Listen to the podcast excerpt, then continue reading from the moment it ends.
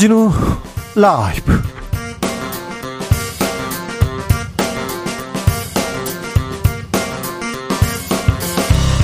(2023년 2월 27일) 월요일입니다. 안녕하십니까. 주진우입니다. 민주당 이재명 대표의 체포 동의안이 국회 본회의에서 부결됐습니다. 찬성 139 반대 138 한 표 차이였습니다. 기권은 9 무효는 11표. 민주당 의원이 169명인데요. 이탈표가 31표나 나왔습니다. 이 이탈표는 무엇을 의미할까요? 하태경 국민의힘 의원과 들여다봅니다. 경찰 수사의 수장 검사가 갔다 주목받았지요 정순신 국수본부장 취임이 임명 하루 만에 무산됐습니다 아들의 학교 폭력 문제 때문인데요 아들의 학교 폭력도 놀랍지만 아버지가 대법원까지 소송전을 벌였습니다. 아, 검사 아버지의 대응 눈길 끌었는데요. 정치적 원의 시점에서 들여다보겠습니다.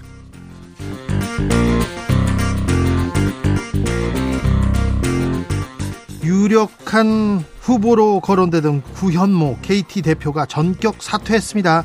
당장 내일 면접 심사 후보자 누가 포함될지 관심 모아지는데요. 사장 후보권에는 윤석열 대통령 캠프 출신 부상합니다. 또 검사가 오는 거 아니냐 이런 얘기도 있는데요. 과연 KT에 누가 마법을 부리고 있는 걸까요? 기자들의 수다에서 짚어보겠습니다.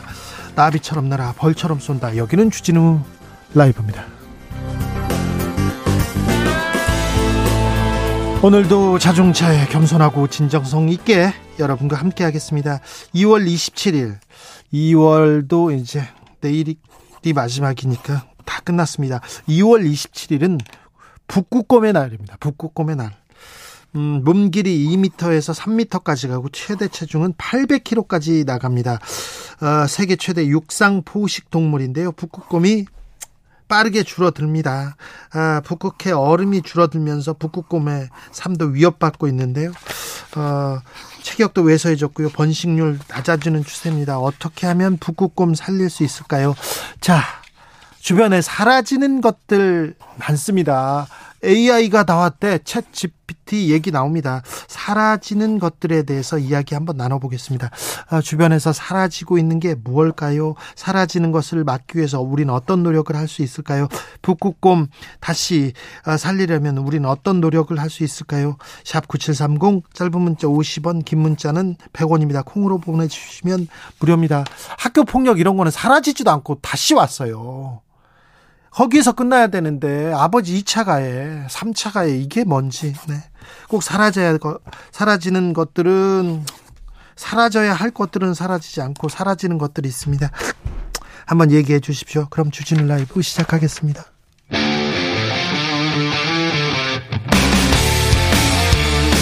탐사보도 외길 인생 20년. 주 기자가 제일 싫어하는 것은?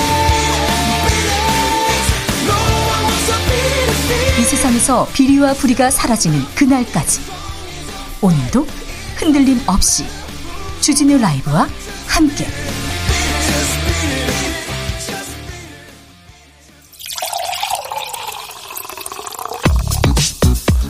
진짜 중요한 뉴스만 쭉 뽑아냈습니다. 주스 정상근 기자 어서 오세요. 안녕하십니까? 정순신 국가수사본부장 전 국가수사본부장이 자녀 학폭 논란에 휩싸였습니다. 네, 지난주 금요일 경찰 수사 총지휘자로 임명된 검사 출신의 정순신 변호사를 둘러싸고 이 자녀의 학폭 논란이 불거졌습니다. 어, 정순신 변호사의 아들은 고등학교 1학년이던 2017년부터 이듬해 초까지 동급생에게 지속적으로 언어 폭력을 행사했는데요. 이 피해자는 외상후 스트레스 장애, 공황 장애 진단을 받고 입원을 했었고요. 극단적 선택을 시도하기도 했었다라고 합니다. 네. 어, 이후 또 다른 피해자가 추가로 확인되기도 한 것으로 전해졌습니다. 어, 학폭도 학폭이지만 더 큰 논란은 정순신 변호사의 처신이었는데요. 어, 당시 검찰 고위 간부였던 정순신 본부장은 이 전학 조치가 과도하다며 취소 소송을 냈고요. 1년 가까운 법정 공방이 이어지는 동안 피해자에 대한 사과도 없었습니다. 피해자가 병원에 갔다가 다시 돌아왔는데 가해자가 버젓이 있어요. 그러면서 나 무죄 받았어. 그러면서 이렇게 또 손가락질을 합니다. 얼마나 더 큰 고통이었을까요? 네, 또한 판사 출신의 연수원 동기를 변호사로 선임해서 소송전을 이어갔는데요. 이 담당 교사는 학생을 선도하려고 해도 부모가 많이 막고 있다라면서 반성하지 않는 아이 뒤에는 부모가 있다라고 봤습니다. 교사들이 아 부모가 더 문제라고 이렇게 기록을 남겨놨습니다. 선도하려고 했는데 선도를 막고 있다고요. 결국 자진 사퇴했습니다. 네, 정순신 변호사는 하루 만에 스스로 물러났습니다. 임기 시작 전이어서 지원을 철회하는 방식이었고 대통령실은 곧바로 수용했습니다. 이 정순신 변호사는 국민들이 걱정하시는 상황이 생겼고 이런 흠결을 가지고서는 국가수사본부장이라는 중책을 수행할 수 없다라고 밝혔습니다. 그러면은 그 자리에 가질 말아야죠. 뻔히 이렇게 잘못을 해놓고 그런 흠결을 가지고 그릇이 안 되면 나서지 말아야지요. 그런데 이 인사 검증 시스템에서 걸러야 될 거 아닙니까? 대통령실 그리고 법무부는 뭐 하고 있었습니까? 네, 대통령실은 인사검증 실패를 인정했습니다만 검증에서 문제가 걸러지지 못해 아쉬운 점이 많다라고만 밝혔습니다. 아쉽다니요. 사과를 해야죠. 잘못한 걸 가지고 아쉽다고 얘기하면 뭐 어떻게 합니까? 윤희근 경찰청장도 마찬가지예요. 아니 경찰 수사의 수장으로 검사 출신을 이렇게 추천하는 경우가 어디 있습니까? 그리고 근데 추천할 추천을 했으면 믿을만하고 이 사람이 어떻게 어떤 능력을 가지고 있다 이 얘기는 해야 될 거 아니에요. 네, 어, 윤희근 경찰청장은 오늘 경찰청 로비에서 기자회견을 열었는데요. 이 추천권자로서 안타깝게 생각한다라면서도 이 국수본부장 임명 과정에서 경찰청은 인사검증 권한이 없고 검증 결과를 보고받았을 뿐이다라고 말했습니다. 안타깝게 생각한다니요. 잘못했다고 이거 죄송하다고 사과를 해야죠. 뭐가 안타까워요. 아, 이거 참 경찰청장 안타깝습니다. 이 정도 능력 가지고 그 자리를 지키고 있는 것이. 네, 그리고 법무부 인사관리단은 법무부가 검증했는지 여부를 확인해 줄 수 없다라는 입장을 밝혔습니다. 그러면 인사관리단을 뭐하러 가지고 있어요? 뭐하러 꾸렸습니까? 인사 관리를 하겠다고 꾸렸잖아요. 그럼 뭐, 뭘 관리합니까? 대통령 뭐라고 합니까? 네, 윤석열 대통령은 오늘 대통령 주재 수석비서관 회의에서 어, 교육부는 지방교육청 등 유관기관과 협력해서 학교폭력 근절 대책을 조속히 보고할 것을 지시했습니다. 지금 뭐 보고해라, 학교폭력 근절 대책을 마련해라. 학폭 가해자를 지금 임명한 분은 대통령입니다. 여기에 대해서 얘기를 해야죠. 다 안타깝다. 남의 일처럼 이렇게 얘기하시는데 지금 이분들이 인사 검증하고 관리하고 임명하고 추천하고 다 하신 분들이 안타깝다. 그럼 됩니까? 지금 일 저질러 놓고 안타깝다 이렇게 될 일이냐고요. 아, 국민들이 학폭 문제에 대해서 굉장히 지금 음, 이건 인권 문제고요. 피해자는 어떻게 살라고 이거 다 가슴 아파하고 있어요. 다 이랬습니다. 그런데 어, 대책 나오지 않고 있습니다. 아, 모두가 이 인사 검증 실패에 대해서 안타까워 했습니다. 오늘은 이재명 민주당 대표의 체포 동의안이 국회에서 국회에서 어, 부결됐습니다. 네, 위례 대장동 개발 특혜 의혹과 성남FC 불법 후원금 의혹 등으로 구속영장이 청구된 민주당 이재명 대표의 체포동의안이 오늘 국회 본회의를 통해 부결됐습니다. 어, 체포동의안 부결에 따라 이재명 대표에 대한 법원의 구속 여부 판단은 이뤄지지 않게 됐습니다. 네, 한동훈 법무부 장관 또 나와서 설명했어요. 네, 한동훈 장관은 오늘 이재명 대표의 혐의에 대해서 영업사원이 100만 원짜리 휴대폰을 주인 몰래 아는 사람에게 미리 짜고 10만 원에 판 것이다 라고 비유했습니다. 어, 여기서 주인은 90만 원의 피해를 본 것이지 10만 원이라도 벌어준 게 아니냐라는 어, 변명이 통할 수 없을 것이다라고 했고요. 이 개발이권을 미리 짜고 김만배 일당에게 고의로 헐값에 팔아넘겨 어, 개발이권의 주인인 성남 시민에게 천문학적인 피해를 준 범죄라고 주장했습니다. 어, 또한 성남FC 범죄 혐의, 뇌물범죄 혐의에 대해서는 해결해야 할 현안이 있는 만만한 관내 기업체를 골라서 이재명 시장이 먼저 어, 흥정을 걸고 뇌물을 받았다는 것이 본질이다라고 주장했고요. 어, 인허가가 사고 팔 수 있는 물건이어서는 안 된다라며 이재명 대표가 인허가 장사를 했다라고 주장했습니다. 이재명 민주당 대표도 신상 발언을 했습니다. 네, 이재명 대표는 권력자가 국가 위기와 국민 고통을 외면한 채 권력을 사적으로 남용하는 것은 주권자에 대한 배반이자 민주공화정에 대한 도전이라면서 어, 이번 구속영장 청구는 뚜렷한 혐의도 없이 제1야당 대표를 구속하려는 헌정사상 초유의 사태라고 주장했습니다. 어, 이재명 대표는 혐의 내용이 참으로 억지스럽다라면서 장기간의 대규모 먼지떨이 수사에도 아무 증거가 나오지 않았고 오히려 천억 원 이상 추가 부담시켜 업자들이 욕을 하며 반발한 사실만 차고 넘친다라고 주장했습니다. 찬성 139 반대 138입니다. 국민의힘 의원이 지금 110 15명이고요. 더불어민주당은 169명입니다. 무소속 7명 중에 어, 민주당 친민주당 성향으로 꼽히는 사람들이 많은데 어 반란표라고 하죠. 반란표가 많이 나왔습니다. 이는 어, 정치적으로 어떤 의미를 가질지 잠시 후에 저희가 자세히 분석해 드립니다. 관저 선정 개입 의혹 천공 이천공 씨 수사 소식이 전해졌네요. 네, 역술인 천공의 대통령 관저 이적 관여, 관여 의혹과 관련한 명예훼손 사건을 수사 중인 경찰이 육군 참모총장 공간 CCTV 영상이 저장됐을 것으로 추정되는 이 컴퓨터 하드디스크를 확인했다라고 밝혔습니다. 한 달 만에 뭐 사라진다 이렇게 얘기하는데 기술적으로는 이것도 다 가능한 얘기거든요. 그래서 잘 들여다보면 됐는데 예전에는 뭐 삭제됐다 이렇게 얘기 나왔지 않습니까? 네, 어, 국방부 장관도 그런 입장을 밝힌 바가 있었는데요.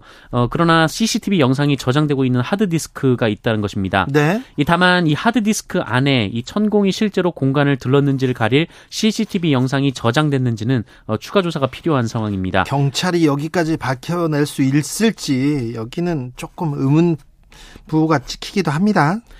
네, 경찰은 CCTV 영상 확보가 지체된 이유에 대해서는 이 보안상의 이유로 경호처의 내부적 검토가 있었던 것으로 보인다라고 설명했습니다. 국민의힘 전당대회에서는 오늘도 울산 땅 얘기가 계속 나옵니다. 네, 김기현 국민의힘 당대표 후보는 어제 자신을 둘러싼 울산 땅 투기 의혹을 경찰청 국가수사본부에 수사 의뢰하기로 했다라고 밝혔습니다. 어, 김기현 후보는 경쟁 후보들이 억지로 문제 삼고 있는 울산 땅에 대해 철저한 수사를 의뢰한다라면서 이 직권을 남용하거나 불법으로 시세 차익을 얻었다면 어, 즉시 정계를 떠나겠다라고 공언했습니다. 오늘도 경쟁 주자들의 의혹 제기에 대해서 자기가 당선되기 위해 당 전체를 먹칠하고 있다라고 주장을 했고요. 민주당이 김기현을 잡으려고 오랫동안 떠들어댔던 걸 다시 들고 나와서 당을 해치는 일을 하니 어이가 없다라고 주장했습니다. 그래도 안철수 후보 또 얘기를 하네요. 네, 안철수 후보는 오늘 SNS에 김기현 후보를 향해 대통령 마음에 드는 대표가 목표라면서 어, 그런 관리형 대표는 총선 승리 후에 맞는 것이 옳다라고 주장했습니다. 안철수 후보는 진정한 보수주의자라면 야당 공격에 쉽게 무너지는, 무너지는 흠결이 있으면 안 된다라면서 울산단 의혹을 애둘러 비판했습니다. 아, 경제 걱정이다, 민생 걱정이다 이렇게 얘기하는 분들 많은데요. 음, 서민들 그리고 저소득층은 더 큰 걱정이 있습니다. 그런데요, 우리나라 다섯 가구 중 한 가구의 월 소득은 200만 원이 안 된다는 조사가 나왔습니다. 네, 통계청 가계도, 가계, 가계 동향 조사에 따르면 이 지난해 4분기를 기준으로 월 평균 소득이 200만 원에 미치지 못하는 가구의 비율이 19.77%로 나타났습니다. 아... 이 100만 원 미만인 가구 비율이 8.5%, 이 100만 원 이상 200만 원 미만 가구가 11.27%였습니다. 어, 지난해 최저임금 기준 월급이 191만 4,440원인데요. 이 최저임금의 영향을 받는 가구가 전체 가구의 최소 5분의 1에 달한다라는 의미입니다. 어, 다만 소득 하위 20% 가구의 월 평균 소득은 1년 전보다 6.6% 증가해서 이 소득 상위 20% 가구 증가율의 2배 이상이었는데요. 어, 그래서 양극화 관련 수치는 다소 줄었다라고는 합니다만 이 상위 0.1%의 초고소득자의 경우 연평균 소득이 18억 5천여만 원인 반면 이 중위소득자는 2,660만 원에 그쳐서 그 차이는 70배에 이르는 것으로 나타났습니다. 양극화는 계속 또 깊어집니다. 네, 한편 저소득층에 속하는 사람들이 다른 사람들보다 만성 질환을 앓는 경우나 병원을 찾는 횟수가 두 배가량 많은 것으로 나타났다라는 통계도 어제 발표됐습니다. 아, 이 양극화 해소를 위해서 좀 대책을 내놔야 되는데 정부가 이 일을 메우기 위해서 좀 노력해야 되는데 이런 생각을 해봅니다. 그런데 정치 뉴스에서 이런 얘기 본 적 있습니까? 어, 국회에서 어디 그 양극화 해소를 위해서 서민들 보호하기 위해서 복지 대책 냈다는 뉴스 본 적 있습니까? 최근에 없잖아요. 아, 국민의힘에서는 전당대회, 땅 투기, 윤핵관 얘기만 계속하고 있고요. 민주당에서는 이재명 대표 체포동의안 얘기 계속 나옵니다. 다른 얘기를 했는지 잘 몰라요. 모르겠어요. 아, 지금 양극화 해소 를 위해서 그리고 청년들 좀 일할 수 있도록 그 꿈을 꿀 수 있도록 좀 노력해 줘야 됩니다. 우리 청년들 4명, 5명 중 1명은 빚더미에 앉아 있다는 보고서도 나왔습니다. 네, 비투 영끌 이라는 신조어가 나타나는 동안 이 청년 4명에서 5명 중 1명이 어, 연소득의 3배 이상의 빚을 지고 있는 것으로 나타났습니다. 이 한국보건사회연구원의 보고서에 따르면 지난 10년 사이 이런 위험한 수준의 빚을 지고 있는 청년의 비율이 2.6배나 높아졌다라고 하는데요. 이 빚이 없는 청년을 포함해서 한 명당 8천만 원이 넘는 부채가 있는 셈이었고 부채가 있는 청년만을 대상으로 하면 이 평균 부채액은 1억 어, 1,500여만 원에 달했습니다. 어, 평균 부채액 역시 10년 새 2.5배나 늘었다고 합니다. 한편 지난해 말을 기점으로 은행권 신규 연체가 증가세로 접어들었다라는 보도도 나왔는데요. 이 4대 시중은행의 올해 1월 신규 연체율이 평균 0.09%로 1년 전 신규 연체율보다 평 어, 신규 연 어, 신규 연체율 평균보다 2배 정도 높았다라고 합니다. 이 신규 연체율은 얼마만큼 새로운 부실이 발생했는지 보여주는 지표여서요. 이 금융위기에 대한 우려가 제기되고 있습니다. 정부가 소주값 실태 조사 들어갔어요. 네, 대표적인 서민술로 불리는 소주값이 지난해에 이어 또다시 오를 조짐이 보이자 아, 대, 어, 주, 정부가 소주값 인상을 최대한 자제시키겠다라는 입장을 밝혔습니다. 맥주값, 위스키값은 아니고 소주값만 그렇습니까? 네, 맥주값은 이제 세금이 올랐는데요. 이 네. 소주값은 아직 오르진 않았는데 네, 동향이 있다라는 네. 거였습니다. 어, 이에 추경호 경제부총리는 이 소주 등은 우리 국민들께서 즐겨하는 물품이라며 이 각계의 협조가 정말 필요하다라고 당부했고요.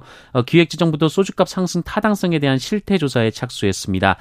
다만 주류업계는 당분간 인상이 없다라는 입장을 밝히기도 했습니다. 어, 하지만 이 주류만의 문제는 아니어서요. 이 떡볶이의 기본 양념인 고추장 값은 이달 들어 최대 11%가 올랐고요. 어, 생수와 아이스크림, 과자 등 식음료품 가격은 이미 줄줄이 인상이 됐거나 인상을 앞두고 있습니다. 이 통계청이 발표한 지난달 소비자 물가 상승률이 5.2%인데요. 서민들이 즐겨 먹는 가공식품은 10.3%나 올라서 2009년 4월 이후 최고치를 기록했습니다. 고추장 값이 10% 오르잖아요. 그럼 우리 식당에서 한 100% 오르거나 50% 오른 또 그 제품을 사 먹어요. 소비자가 뭐 유통가는 100원 오르는데 우리는 1000원 오른 제품을 만나게 됩니다. 이런 부분에 대해서도 좀 신경을 써 주십시오.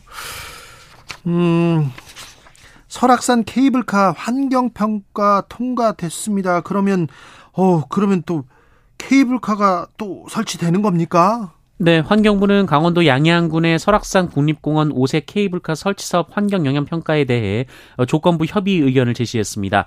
어, 이에 따라 5세 케이블카 사업은 행정안전부 지방재정 투자 사업 심사만을 남겨놓고 있습니다.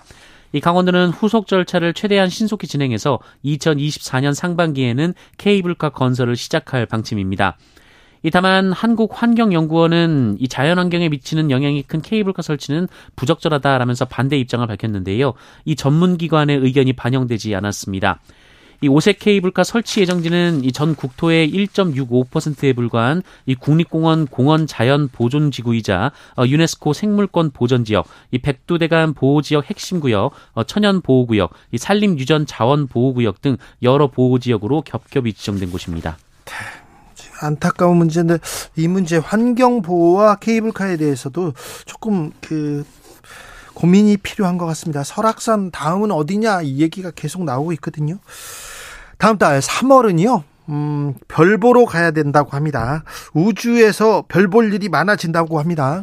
네, 다음 달 3일 금성과 목성 그리고 다음 달 24일에는 달과 금성이 거의 붙어서 보이는 행성 근접 현상이 발생한다고 국립과천과학관이 밝혔습니다. 어, 이에 따라 과학관은 2일에는 금성과 목성 근접 현상을 온라인으로 특별 생중계하고요. 이 달과 금성이 근접하는 24일에는 이 특별 관측 행사를 개최할 예정이라고 밝혔습니다.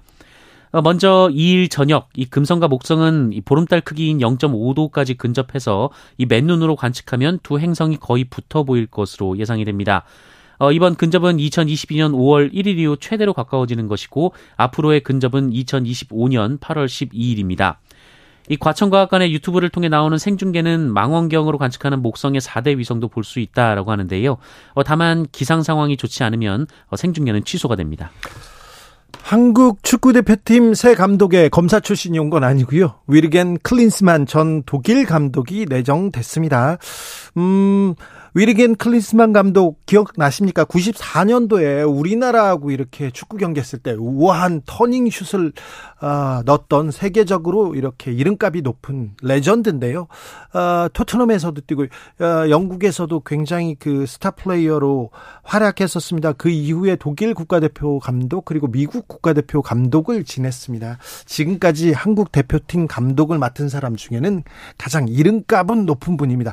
어, 감독으로 경 경력도 있고요. 실력도 있는데 한국과는 어떤 이렇게 케미를 보여줄지 클린스만 감독의 계약 기간은 3월부터 2026년 그러니까 북중미 월드컵 본석까지입니다. 아, 한국 대표팀에서 좋은 활약을 펼쳐주시기를 기대하겠습니다. 최지영님 기자님 진정하세요. 정상근 기자님 혼나는 것 같아요. 얘기하는데 혼나는 것 같았어요? 네, 제가 임명한 건 아니었습니다. 아, 그러니까요. 네. 내가 정상근한테 뭐라고 했어요? 저를 보면서 얘기를 하시길래요. 아, 그랬어요? 네. 네. 사과하겠습니다. 네, 받아드리겠습니다. 네.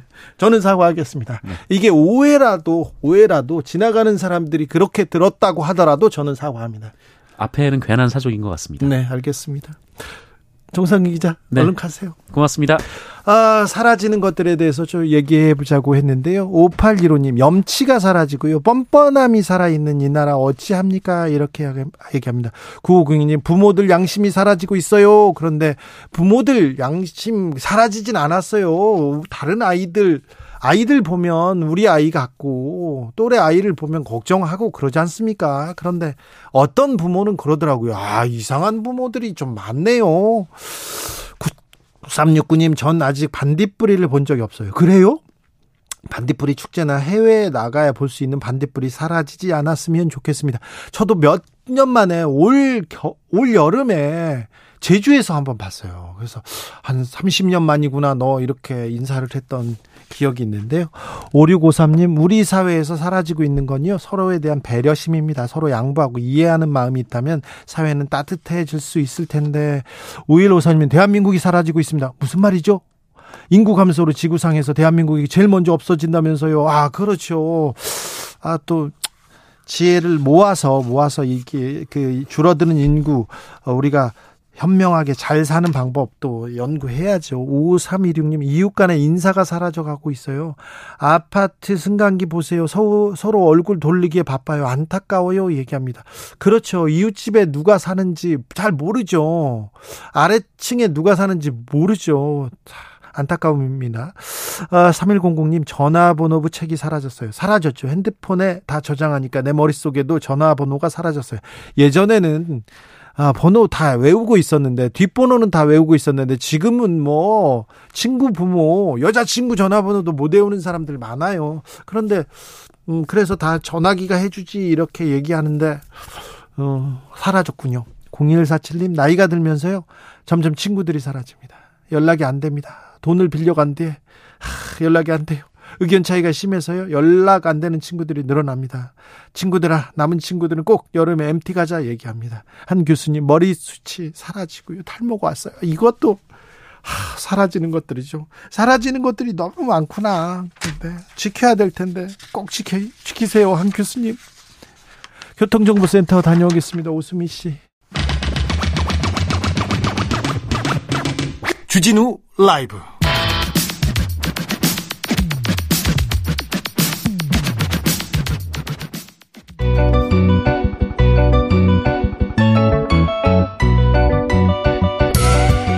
한층 날카롭다 한결 정확하다 한편 세심하다 밖에서 보는 내밀한 분석 정치적 원의 시점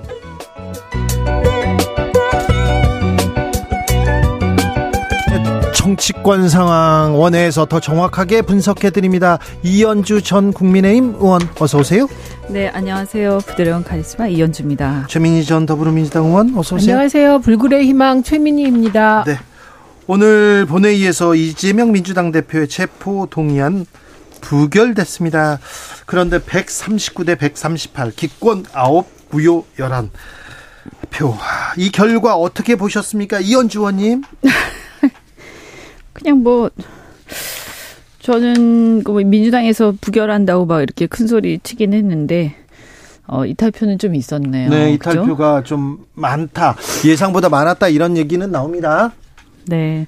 근데 어쨌든 그런 것 같아요. 이게 아, 이게 체포동의안에 대해서 우리가 이제 그 어떤 기득권을 내려놓자 이런 차원에서 계속 여야나 얘기를 계속 해왔는데 이 사안에 대해서는 어, 뭔가 이제 구체적인 것들을 보면서 이제 민주당 내부에서 이런저런 판단을 했을 텐데 네. 이 과정에서 굉장히 이제 좀 갈등이 있었나 보다. 네. 음, 갈등이 좀 있었던 것 같다. 이렇게 보입니다. 민주당 하여튼. 내부에서 갈등이 좀 보였습니까? 어, 갈등이 많았죠. 그랬습니까? 네, 갈등이 많았고 결과를 보니까. 예, 예, 예. 그리고 어, 일단 기권이 아홉 표 무효가 열한 표잖아요 네. 이것 다 민주당 표로 보입니다. 그러니까 이이 20표가 네.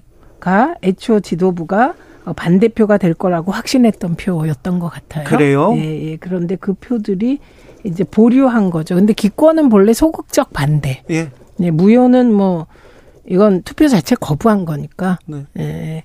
그래서 그런 식으로 따지면 이번에는 어 158표가 반대 그러니까 반대 성향을 가진 거죠. 근데 이후에 어 대통령실이 공언한 대로 대통령실 관계자가 어, 쪼개기 살라미 구속영장이 계속 청구됐을 때 다음번에는 예, 어떻게 될까?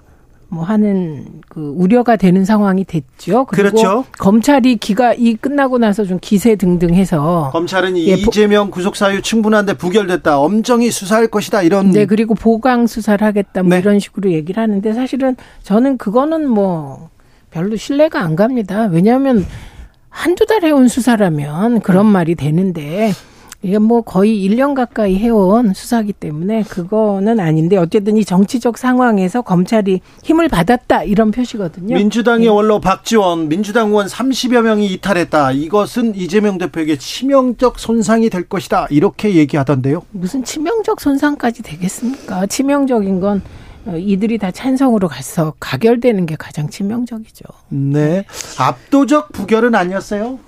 아, 그럼요. 아, 근데 사실 이게 사안 자체가 예. 이제 이게 뭐 어, 유무죄를 지금 가질 수 있는 상황은 아니고요. 네. 다만 워낙 그 검찰의 이제 설명에 의하면 이것이 이제 결론을 내릴 수는 없으나 이제 사안 자체는 크죠. 이제 사안 자체는 크다 보니까 어 이게 이제 압도적 부결이 되기는 이 내용상 좀 어렵지 않나 이렇게 생각이 들고요. 근데 이제 문제는 뭐 최민 의원도 말씀하셨다시피 이거가 끝이 아니기 때문에 다음번에. 네, 계속해서 이렇게 할 수는 없을 거고. 그래서 이재명 대표도 어 고민이 많을 것이다. 그리고 이제 다만 저는 이런 생각이 들어요. 뭐 이번에는 어이 이 이제 체포 동의안 자체에 대해서 저는 여야가요. 이렇게 보면 사전에 보면 계속 뭐 부결을 할 것이다. 또 가결을 시킬 것이다, 부결을 할 것이다, 가결을 시킬 것이다 이러면서 숫자 싸움을 막 하면서 마치 무슨 전쟁하듯이 하고 있잖아요. 네.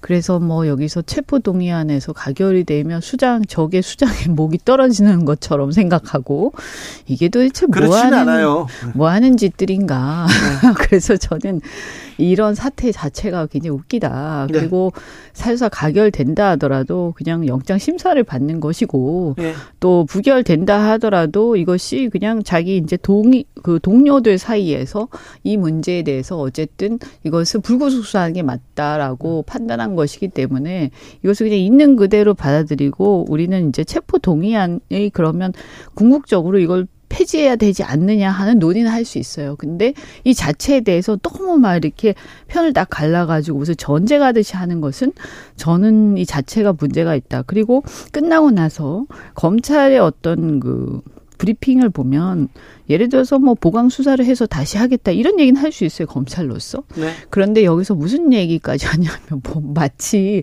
적을 상대로 우리는 뭐 너를 반드시 뭐 쓰러뜨릴 것이야 뭐 이런 느낌으로 막 이런 구도가 반복되는 게 어, 누가 보더라도 지금 보면 야당과 정치권과 검찰이 싸우는 그렇죠. 모양새기 때문에 정치의 한 축에 지금 검찰이 네. 나선 것처럼 보여요. 아니, 검찰당이 음. 있는 것 같잖아요. 그래서 네. 이거는 이렇게 하면 안 된다, 검찰이. 에, 어쨌든 할 얘기는 많겠지만 검찰은 그냥 보강 수사해서 어, 다시 또 청구했으면 청구하겠다. 그 얘기 끝 이렇게 하고 그만해야지. 더 이상 여기에 대해서 정치적 발언 좀 안 했으면 좋겠다. 예, 저는 우선 예, 오늘 듭니다. 한동훈 법무부 장관이 또 등장을 했어요. 네. 16분을 얘기했는데 smoking gun이 없었습니다.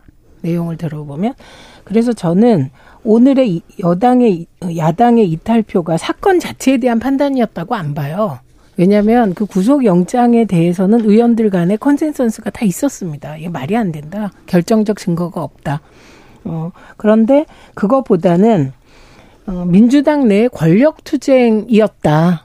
어, 이렇게 보여요, 오히려. 그리고 거기에는 약, 오, 오히려 고- 민주당 내 권력 투쟁이라면 이게 또 좀 심각해지는 거 아닌가요? 아니, 그건 애초에 심각하죠. 아, 저 네? 심각하고, 그리고 이재명 대표가 예를 들면 지금 기권과 무효로 간 의원들을 얼마나 설득해내느냐. 예. 음. 예. 그리고 그 설득의 방법은 저는 어, 다른 게 아니라고 생각합니다. 총선에 대한 확실한 비전을 제시하고 당대표로서 예, 그런 것으로 음. 설득 가능하다고 생각하고 찬성으로 넘어간 분들은 뭐 거기는 찬성을 했기 때문에 설득 대상이라고 보기는 어려워 보여요. 그래서 지금 드러난 그대로 받아들이면 될 것 같아요. 네. 민주당에는 친 어, 친 이낙연 계열로 보이는 분들이 30명 정도고. 30명 음. 정도의 그러면 친 이낙연 계열 사람들은 무효나 네, 기권, 무효나 기권 아니 기권이나 찬성으로 갔다. 그렇게 보십니까? 네, 그냥 그렇게 있는 그대로 받아들이면 될것 같아요. 그걸 음. 비명이라고 표현을 하는데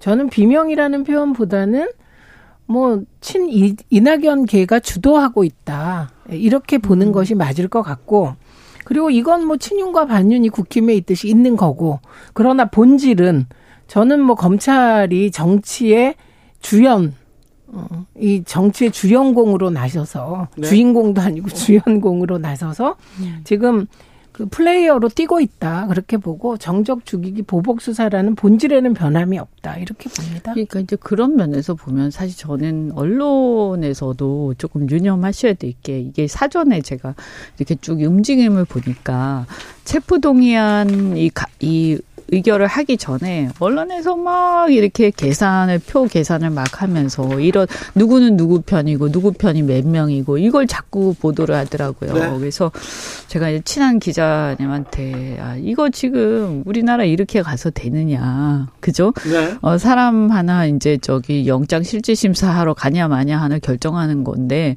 이거는 솔직히 이 사안의 어떤 혐의 플러스 그 다음에 어이 여러 가지 전국의 전국의 상황, 그다음 거기다가 이 체포 동의안, 그러니까 체포 불구속 수사 원칙의 문제 여러 가지 이제 앞뒤를 생각해서 어이 헌법 기관으로서 국회의원이 소신껏 그 투표를 하면 되는 거예요. 그런데 이거는 사실은 당이 서로 다르, 당이 이제 다르다고 이렇게 딱 당대로 꼭 나오는 것도 아니고 당내 이탈표도 얼마든지 있는 있을 수 있는 거예요. 양당 다 그죠? 네. 네. 네. 그런데 이거를 막 그렇게 하면서 결국은 어떻게 번져가냐면 아까도 말씀하신 것처럼 어, 이낙연계 뭐 어쩌고, 이제 이낙연계에서 몇 명 이렇게 여기 이탈했다라고 지금 이제 추측이 되잖아요.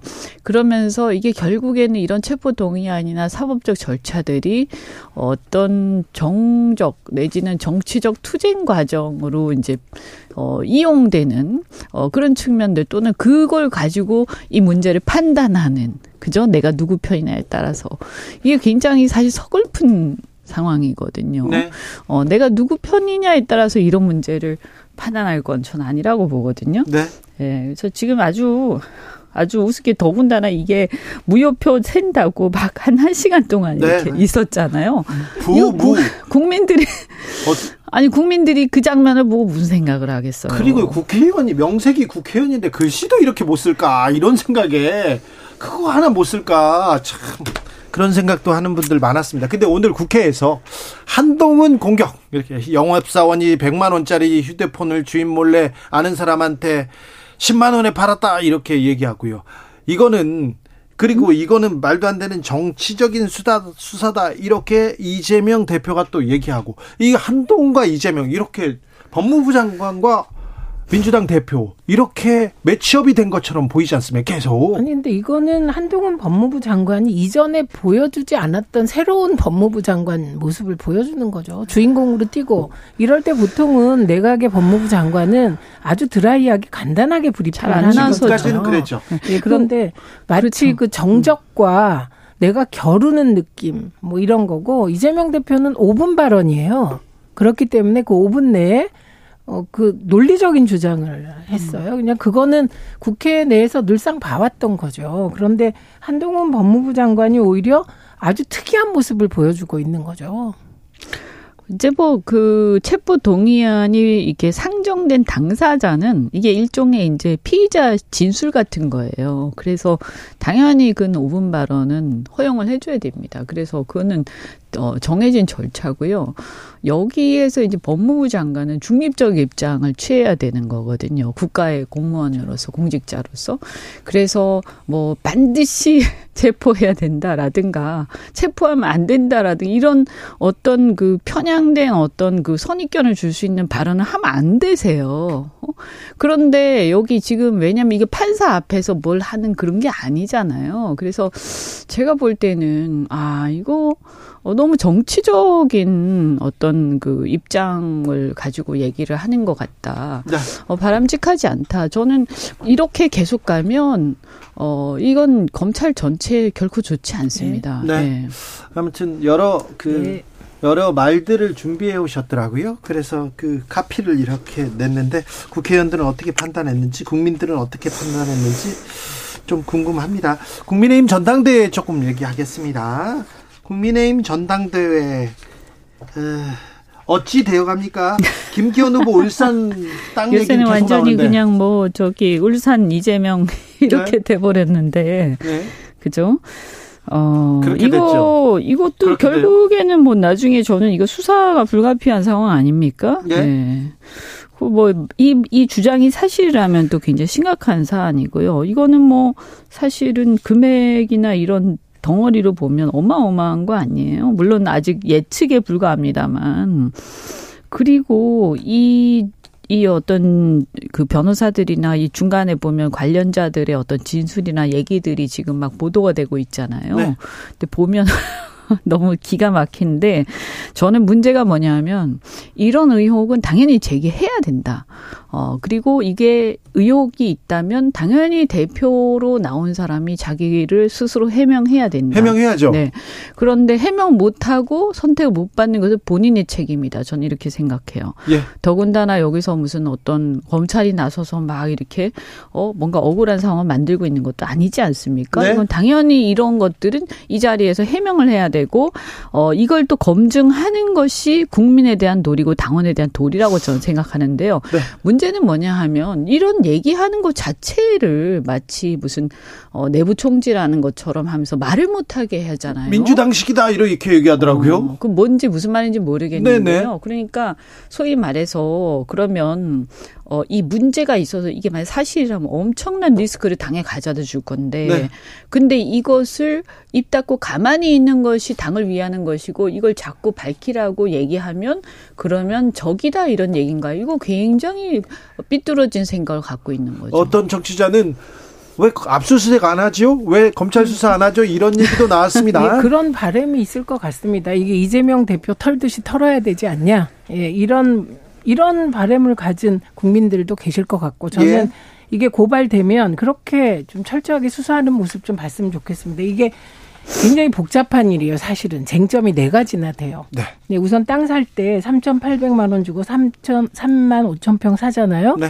이때 이분이 울산시 고문 변호사였다. 그래서 그렇습니다. 혹시 내부 정보를 활용한 게 아닌가? 네. 그리고 2007년에 최초로 그 도로 어, 도로가 기획되는데 그 도로가 기획될 때 노선과 이게 최종적으로 2007년 말에 결정될 때 노선이 완전히 휘어서 김기현 후보가 가지고 있는 땅을 지나게 되거든요. 예. 그런데 그때 국회의원이었어요. 예. 그리고 일부에서는 뭐 국토위에 있었다, 기재위에 있었다 이런 얘기가 나오고요. 세 번째는 그게 송전탑도 또 이상하게 구부러졌다 이런 의혹이 여기도 있습니다. 위험합니다. 네. 그다음에 네 번째는 해명 과정에도 문제가 있는 거예요. 우선 해명 과정에서 뭐 이게 뭐 어려운 지인의 경제적인 뭐를 도와주기 위해서 샀다, 목장하기 위해서 샀다, 아, 그 말이 변호사비? 대납받았다 이렇게 여러 얘기가 나오고 무슨 있고요. 목장 그리고 이게 차익에 대해서 무슨 얘기를 하냐면 차익이 1,800 어, 680억이 아니다 이렇게 얘기하고 있잖아요. 그 황교안 후보가 오늘 차익이 그럼 60억이면 괜찮은 거냐 네. 예, 이런 문제 제기를 하고 있어서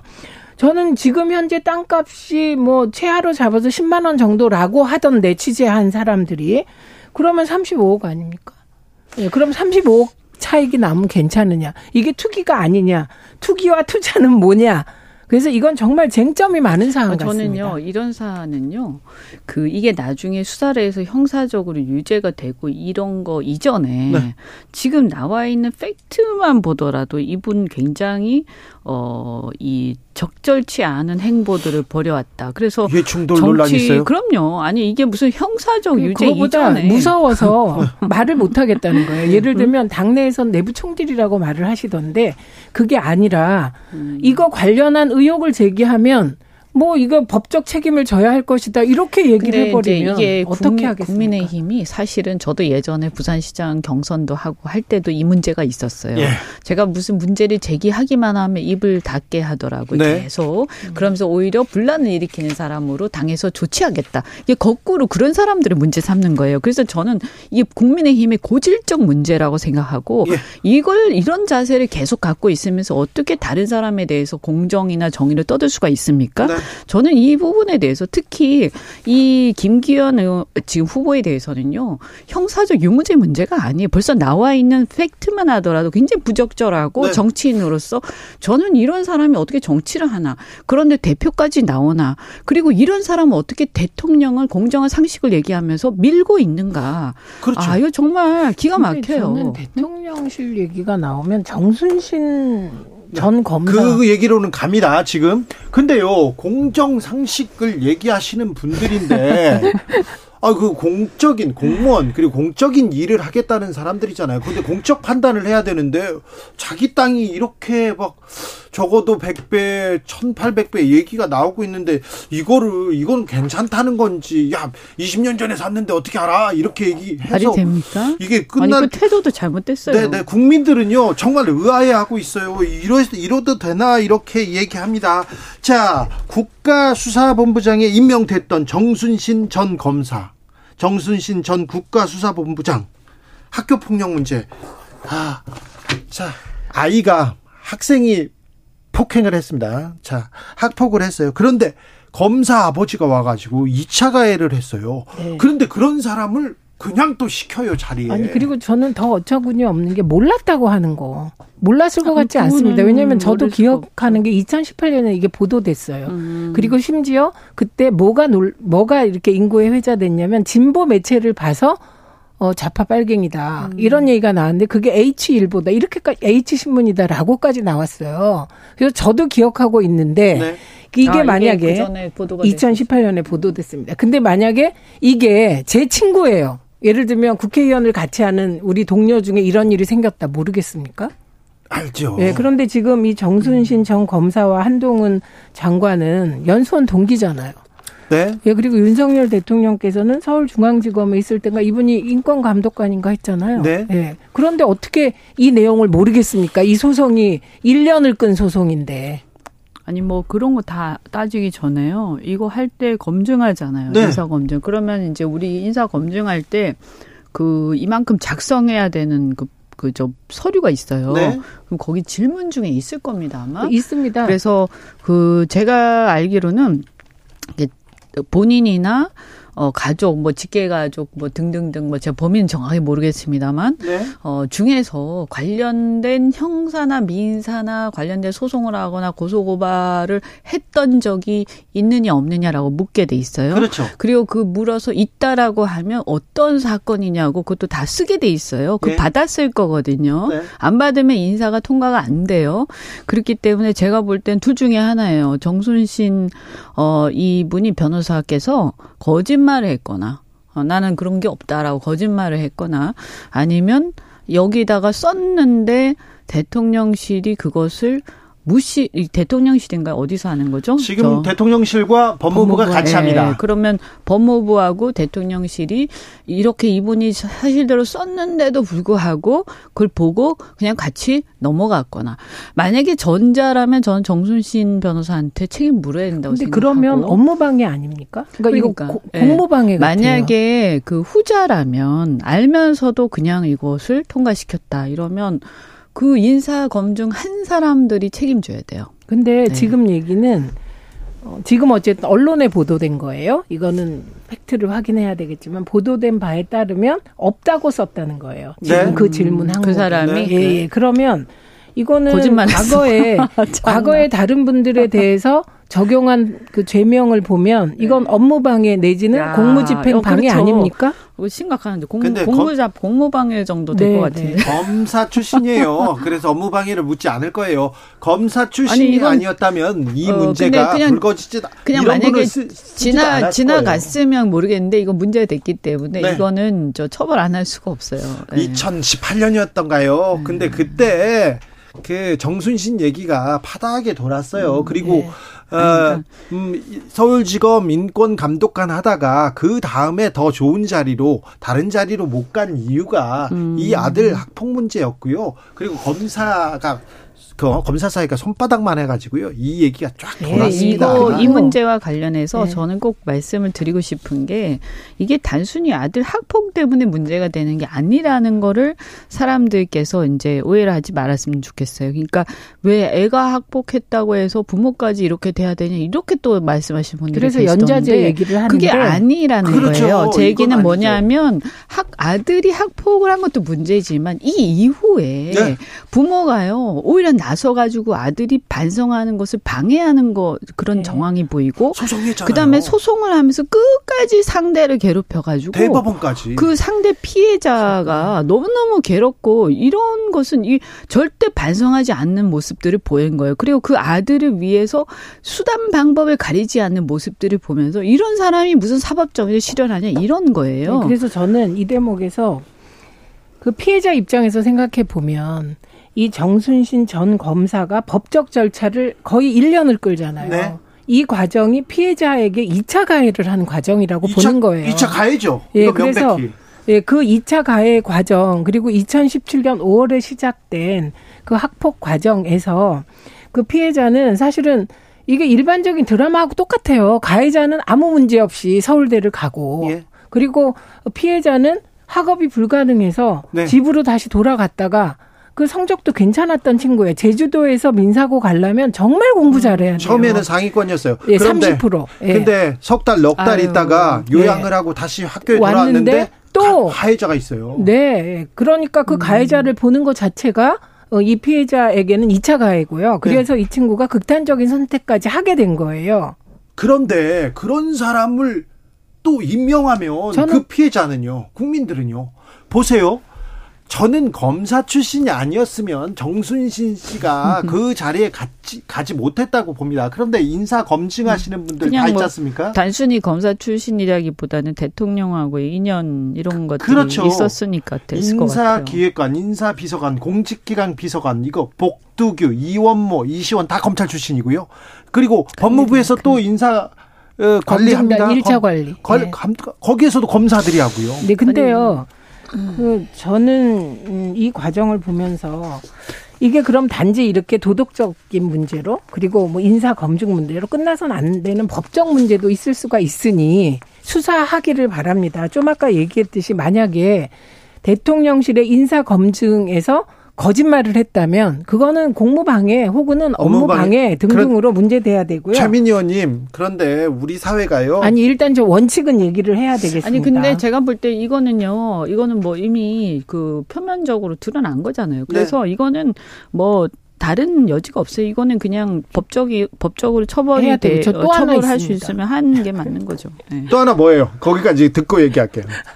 아이, 이게 또 하나가 이분이 2019년 2월에 전학을 가요. 2019년 4월에 대법 선고가 나요. 2019년 대법 선고가 나면 전학 간 학교 생기부에 이 학폭 사실이 기재돼야 돼요. 그러니까 이게 그때. 제대로 기재됐는지도 확인해야 된다. 네. 그리고 서울대는 그러면 학폭 이렇게 심한 학폭으로 한 사람의 인생을 망쳐도 수능 성적만 좋으면 서울대 갈 수 있는 건가? 그래서 서울대의 그 정시에서도 이 징계 사항은 감점 요인이 됩니다. 그래서 진짜 감점이 됐나? 몇 점이 감점 됐나? 이런 거 다 조사해야 된다고 생각하고 그리고 이 학폭 조사 과정에서 학생이 진술서를 쓰면 그 부모들이 고쳤다는 거 아닙니까? 그래서 거의 쓰다시피 했다 이건데 그거는 또 학교의 업무 방해 아닙니까? 자, 이렇게 이렇게 하다가 아마 또 로스쿨 가고 또 네. 그래서 그러면 또 로스쿨 검사에서 나와서 또 검, 뽑아지고 검 찰로 가고 이럴지도 모르겠는데요. 정, 네. 어, 우리 사회가 이러면 이제 리더들이 이런 분들이 리더가 된다. 그렇죠. 네, 그래서 수단 방법을 가리지 않고 상대를 갖다가 어, 제거시키고 이런 완전히 밀림 정글과 같은 정치가 된다. 아, 이건 큰일이에요. 이거. 정순신 전 검사의 또 장인어른이 어, 국힘 전 국힘의 그 삼선 의원이세요. 그래서 어, 검찰 내에서도 굉장한 뭐 어. 네, 건- 굉장한 그 네, 로얄 실세. 패밀리 실세에 이게 줄을 잡았다 그런 얘기가 그때도 있었으니 아니, 저도 할 그러니까 정도니까 문제가 뭐냐면 제가 그걸 봤는데 그 무슨 학폭 글로리, 더 거기 아니 학폭 거기에 기록에 보면 뭐 그게 돌던데요. 이제 뭐라고요? 위원들이 위원들하고 그 부모가 했던 이제 대화로 보는데 네네.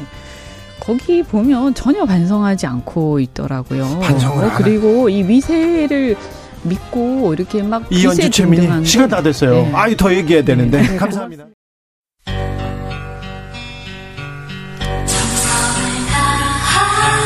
정성을 다하는 국민의 방송 KBS 주진우 라이브. 그냥 그렇다고요.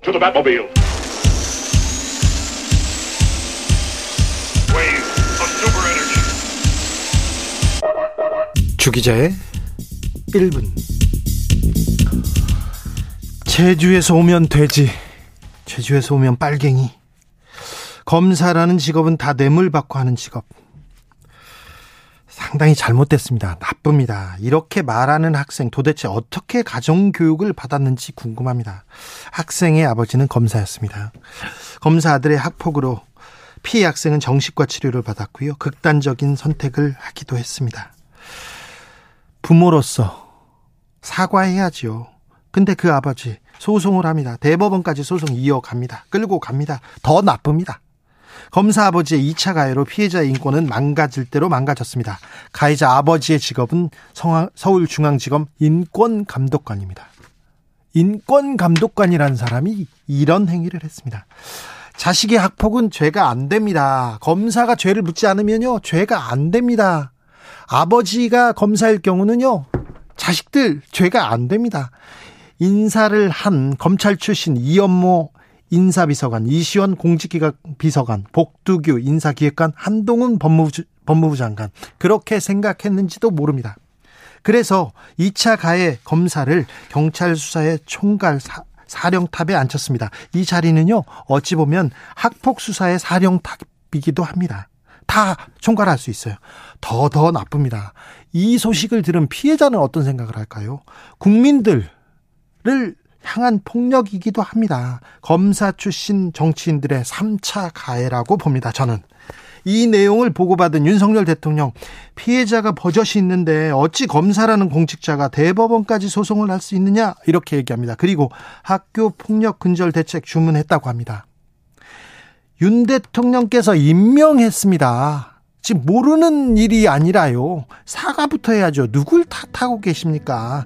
학폭을 검사 권한 으로 검사 권력으로 덮는 나라에서 누가 자식을 낳고 싶어 할까요? 누가 학교를 보내고 싶어 할까요? 주 기자의 1분이었습니다. 아주 오랜 기억들 학교 폭력을 다룬 드라마 더 글로리가 화제인데요. 그때 거기에서 삽입됐던 곡입니다. 폴킴 너는 기억한다.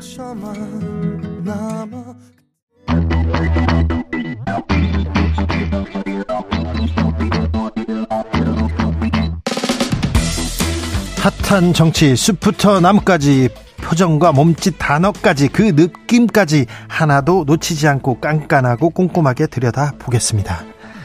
하태경의 정치 현미경. 국민의힘 하태경 의원 안녕하세요.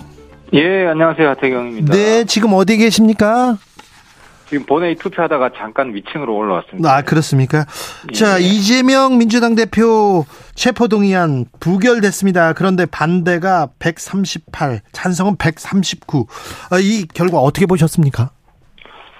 근데 이제 제가 그 전에 이제 한 인터뷰에서 예. 이탈 이탈이 많을 거라고 얘기했어요. 예, 부결에 예, 예, 참여하지 않는 이탈표가 한 35표 이상 될 거다 라고 예. 했잖아요. 예. 그래서 그게 뭐 거의 그대로 나왔죠. 한 그러네요.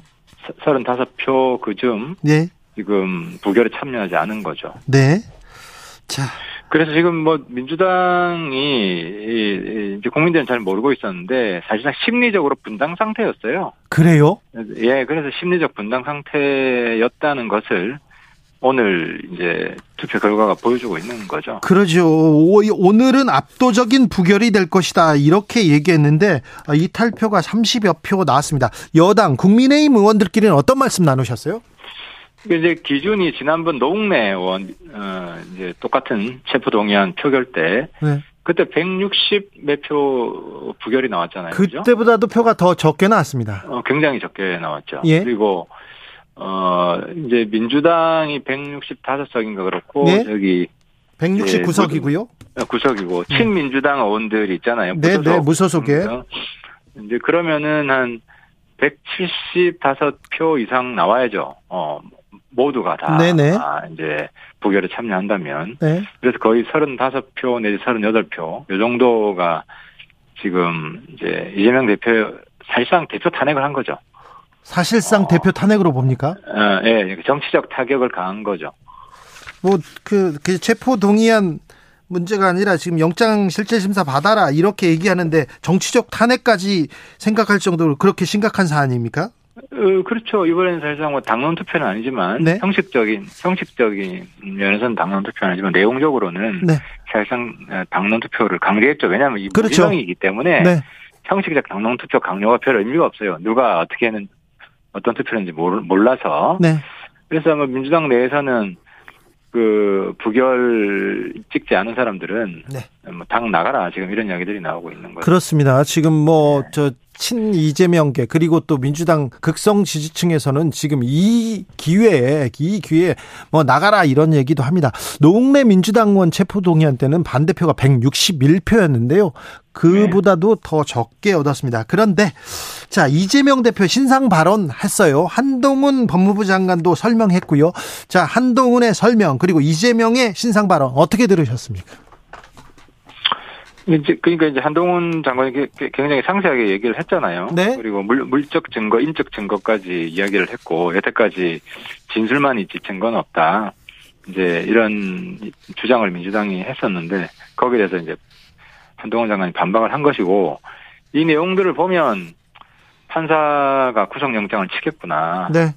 라는 게 명확히, 명확해 보이죠. 그래서 이재명 대표가 왜 체포 동의안 뒤에 숨었는지, 왜 당당하지 못했는지 그 이유를 알 수 있는 거죠.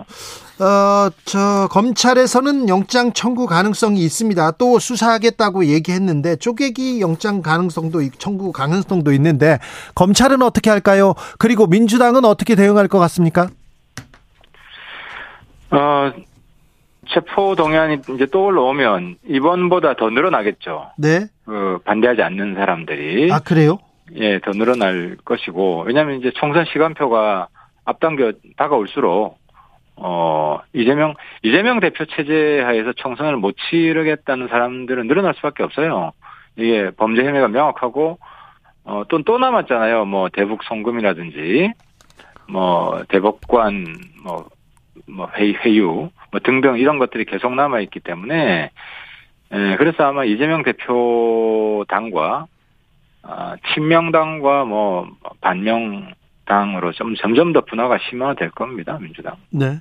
국, 국민의힘은 이, 이 상황 보면서 어떤, 지금 미소를 숨기고 있습니까? 우리 당 입장에서는 네. 좀 안타깝죠. 안타깝다. 뭐 이제 이제 사실 정치적 실익만 생각하는 거는 소인배 정치고요. 예. 그 민주당이 잘해줘야 우리 당에게도 자극이 되고 사실 우리 당도 뭐 딱히 잘하고 있지는 않잖아요. 지금 누가 더덜 네. 못하냐 경쟁처럼 돼 있는 거 아닙니까 정치판이. 네네. 네, 이런 정치 를 혁파하자는 게 뭐 제 개인적인 생각이고 대다수 의원들 생각이고요. 그래서 어 민주당이 잘 안 되는 것에 기대어서 어 우리 당의 지지율을 유지하고 있는 것 자체도 사실 창피한 거죠. 그래서 어, 우리 당이나 윤석열 정부는 이재명 대표 이 문제와 무관하게 예, 민생을 위한 나라를 위한 정치 여기 더 잘할 수 있도록 어, 이렇게 해서 노력을 해야 되고 전당대회 지금 네. 관심도 높- 관심도가 높지 않습니까? 예, 관심은 높습니다. 이게 왜 그러냐면 대통령이 사실상 누구를 지지한다는 게 명확해진 조건에서도 네. 사실 게임 끝났다고 볼 수 있잖아요. 그렇게 보면. 네. 그런데도 불구하고 관심이 높다는 것은 우리 당이 변할 수 있는 포텐셜이 있다. 이런 부분들을 국민들이 좀 보고 있는 거 아닌가 생각이 됩니다. 국민의힘이 변한다. 국민 앞 국민 속으로 들어온다. 그렇게 보는 것보다는요. 국민의힘에서 너무 싸우고 있어가지고요. 너무 지금 찍어내기 하고 있어가지고 그걸 관심 있게 보는 것 같습니다. 어, 그 같은 이야기죠. 이거 같은 싸운다는 얘기입니까? 것이 네. 이제 거대 권위에 대해서 굴하지 않고 계속 도전하고 있지 않습니까? 그래요. 예, 후보들이 네. 후보들이 네. 지금 윤- 윤심이 어디에 있다는 게 명확해진 명확해진 상황인데도 네. 그 후보와 영합하려고 타협하려고 하기보다는 후보하고 계속 경쟁을 하고 있고 새로운 이슈를 꺼내고 있고 이거는 뭐 건강한 싸움이라고 봐야죠. 네. 하태 냉정하게 판세를 잘 읽는다고 소문난 하태경 의원께 물어보겠습니다. 지금 현재 판세는 어떻습니까? 어떻게 될 것 같습니까? 이게 이게 이제 단순하게 평가할 수 있는 기준이 척도가 있는데 그게 뭐냐면 네. 사실 김기현 후보에게 윤심이 있다는 거 지금 다, 알- 다 알잖아요. 아유, 다 알죠. 예. 그러니까 윤 대통령 지지율이 높아지면 네. 김기현 후보 지지율이 높아지는 이런 비례 법칙이 있는 거고 어, 윤 대통령 지지율이 한 45% 이상 간다면 우리 지금 투표하는 게 3월 4일부터 하거든요. 네. 다 어, 이번 주말 며칠 안 남았네요. 네, 이번 주말부터인데 그때 대통령 지지율에 따라서 저는 뭐 대통령 지지율이 45% 이상 찍으면 1차전에서 끝날 수도 있다. 네. 아, 는 생각을 합니다. 왜냐하면 우리 당 지- 지지 우리 당원들 지금 이 유권자잖아요. 예. 그럼 우리 당원들은 뭐 거의 다가 그 대통령 지지를 한다는 거 아닙니까? 예. 그러니까 대통령 지지율이나 당 지지율이나 거의 같은 수준이 되면 우리 당원들은 거의 대통령 지지한다는 이야기이기 때문에 그래 윤심 있는 후보한테 찍을 가능성이 높다고 봐야죠. 네. 그런데 뭐 대통령 지지율이 45% 정도까지 가겠어요. 그러진 않을 것 같은데요.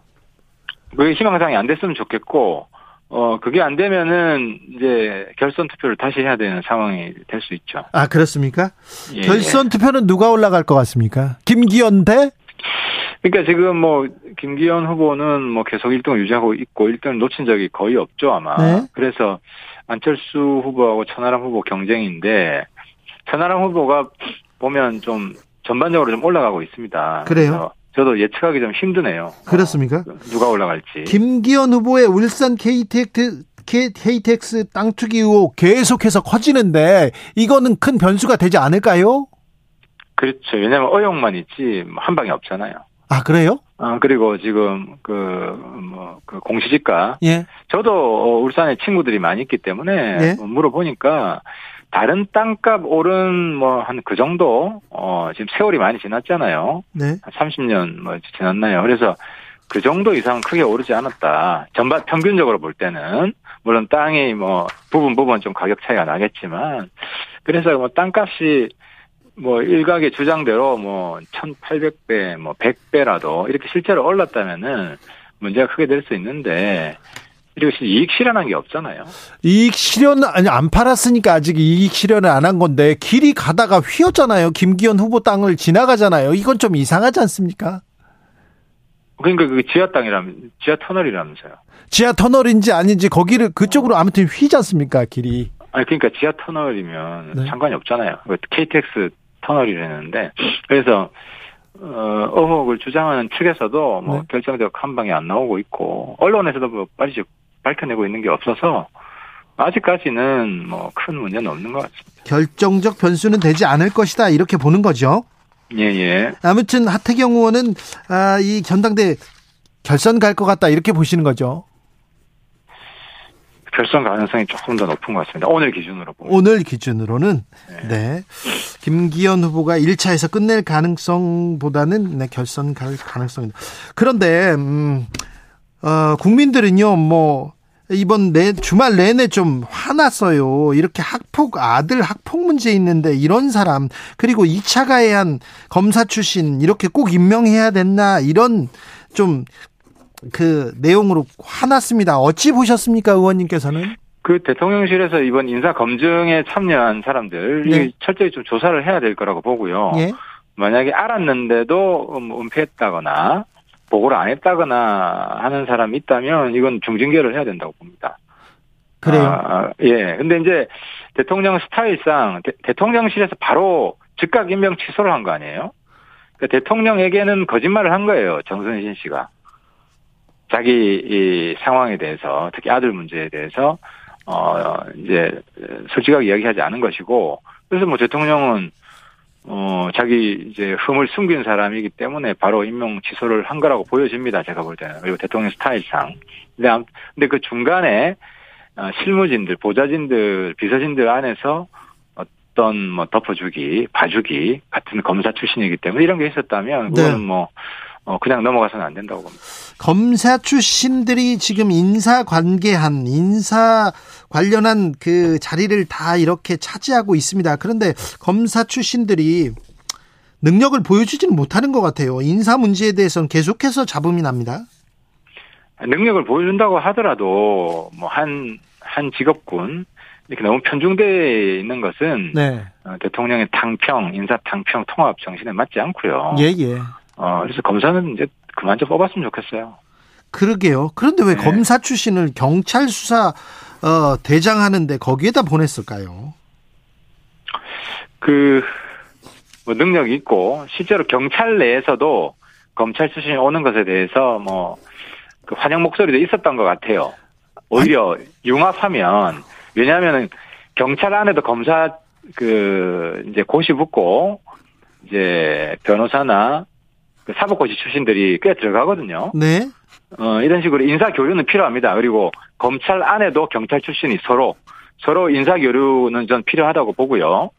그래서 검찰 내에서도 어, 뭐 검찰총장은 아니겠지만 그 밑에 직급에 있어서는 경찰 출신을 안배하고 서로 서로 이해하는 건 좀 필요하다고 보고 이 반드시 벽을 쳐야 된다. 검찰에는 경찰 출신 제로, 경 경찰 대학 출신 제로, 뭐 경찰에는 사법고시 출신 제로 뭐 이렇게 하는 건 아니라고 보고요. 네. 뭐 그럼에도 불구하고 어, 상징적인 그 자리에는 어, 특히 지금 같은 시점에 검사 출신이 너무 그 요직을 독점한다 이런 여론이 우세한 상황에서는 정무적으로 검사 출신을 안 뽑는 게 맞죠. 네. 아무튼 정순신 변호사가 그 자리에 어, 어디에 중용된다 이거는 조금 문제였다고 보입니다. 그렇죠. 그러니까 빨리 뭐 임명 취소를 한 것이고 네. 어, 그리고 지금 제도적으로도 오늘 한동훈 장관 이야기를 들어보면 네. 어, 이제 인사 검증 과정에서 본인이 형사든 민사든 판결 받은 부분 있잖아요. 이건 네. 본인이 제출하지 않으면 모른답니다. 그래서 그 장관급이나 뭐 차관급이나 이 공직 임명할 때 민사 형사 판결 받은 부분은 그 법적으로 의무적으로 이제 제출될 수 있게끔 하는 제도 변경은 좀 필요한 것 같습니다. 네. 아, 진짜 몰랐을까, 좀, 알아, 뭐, 알고도 뭉갰을까, 이거 계속 궁금합니다. 3116님께서 법무부 장관도 대통령도 학폭 사건 당시 검사였잖아요. 임명하기 전에 몰랐다는 게 말이 되냐고요? 이렇게 물어보네요. 검사들끼리 별로 안 친해요. 그래요?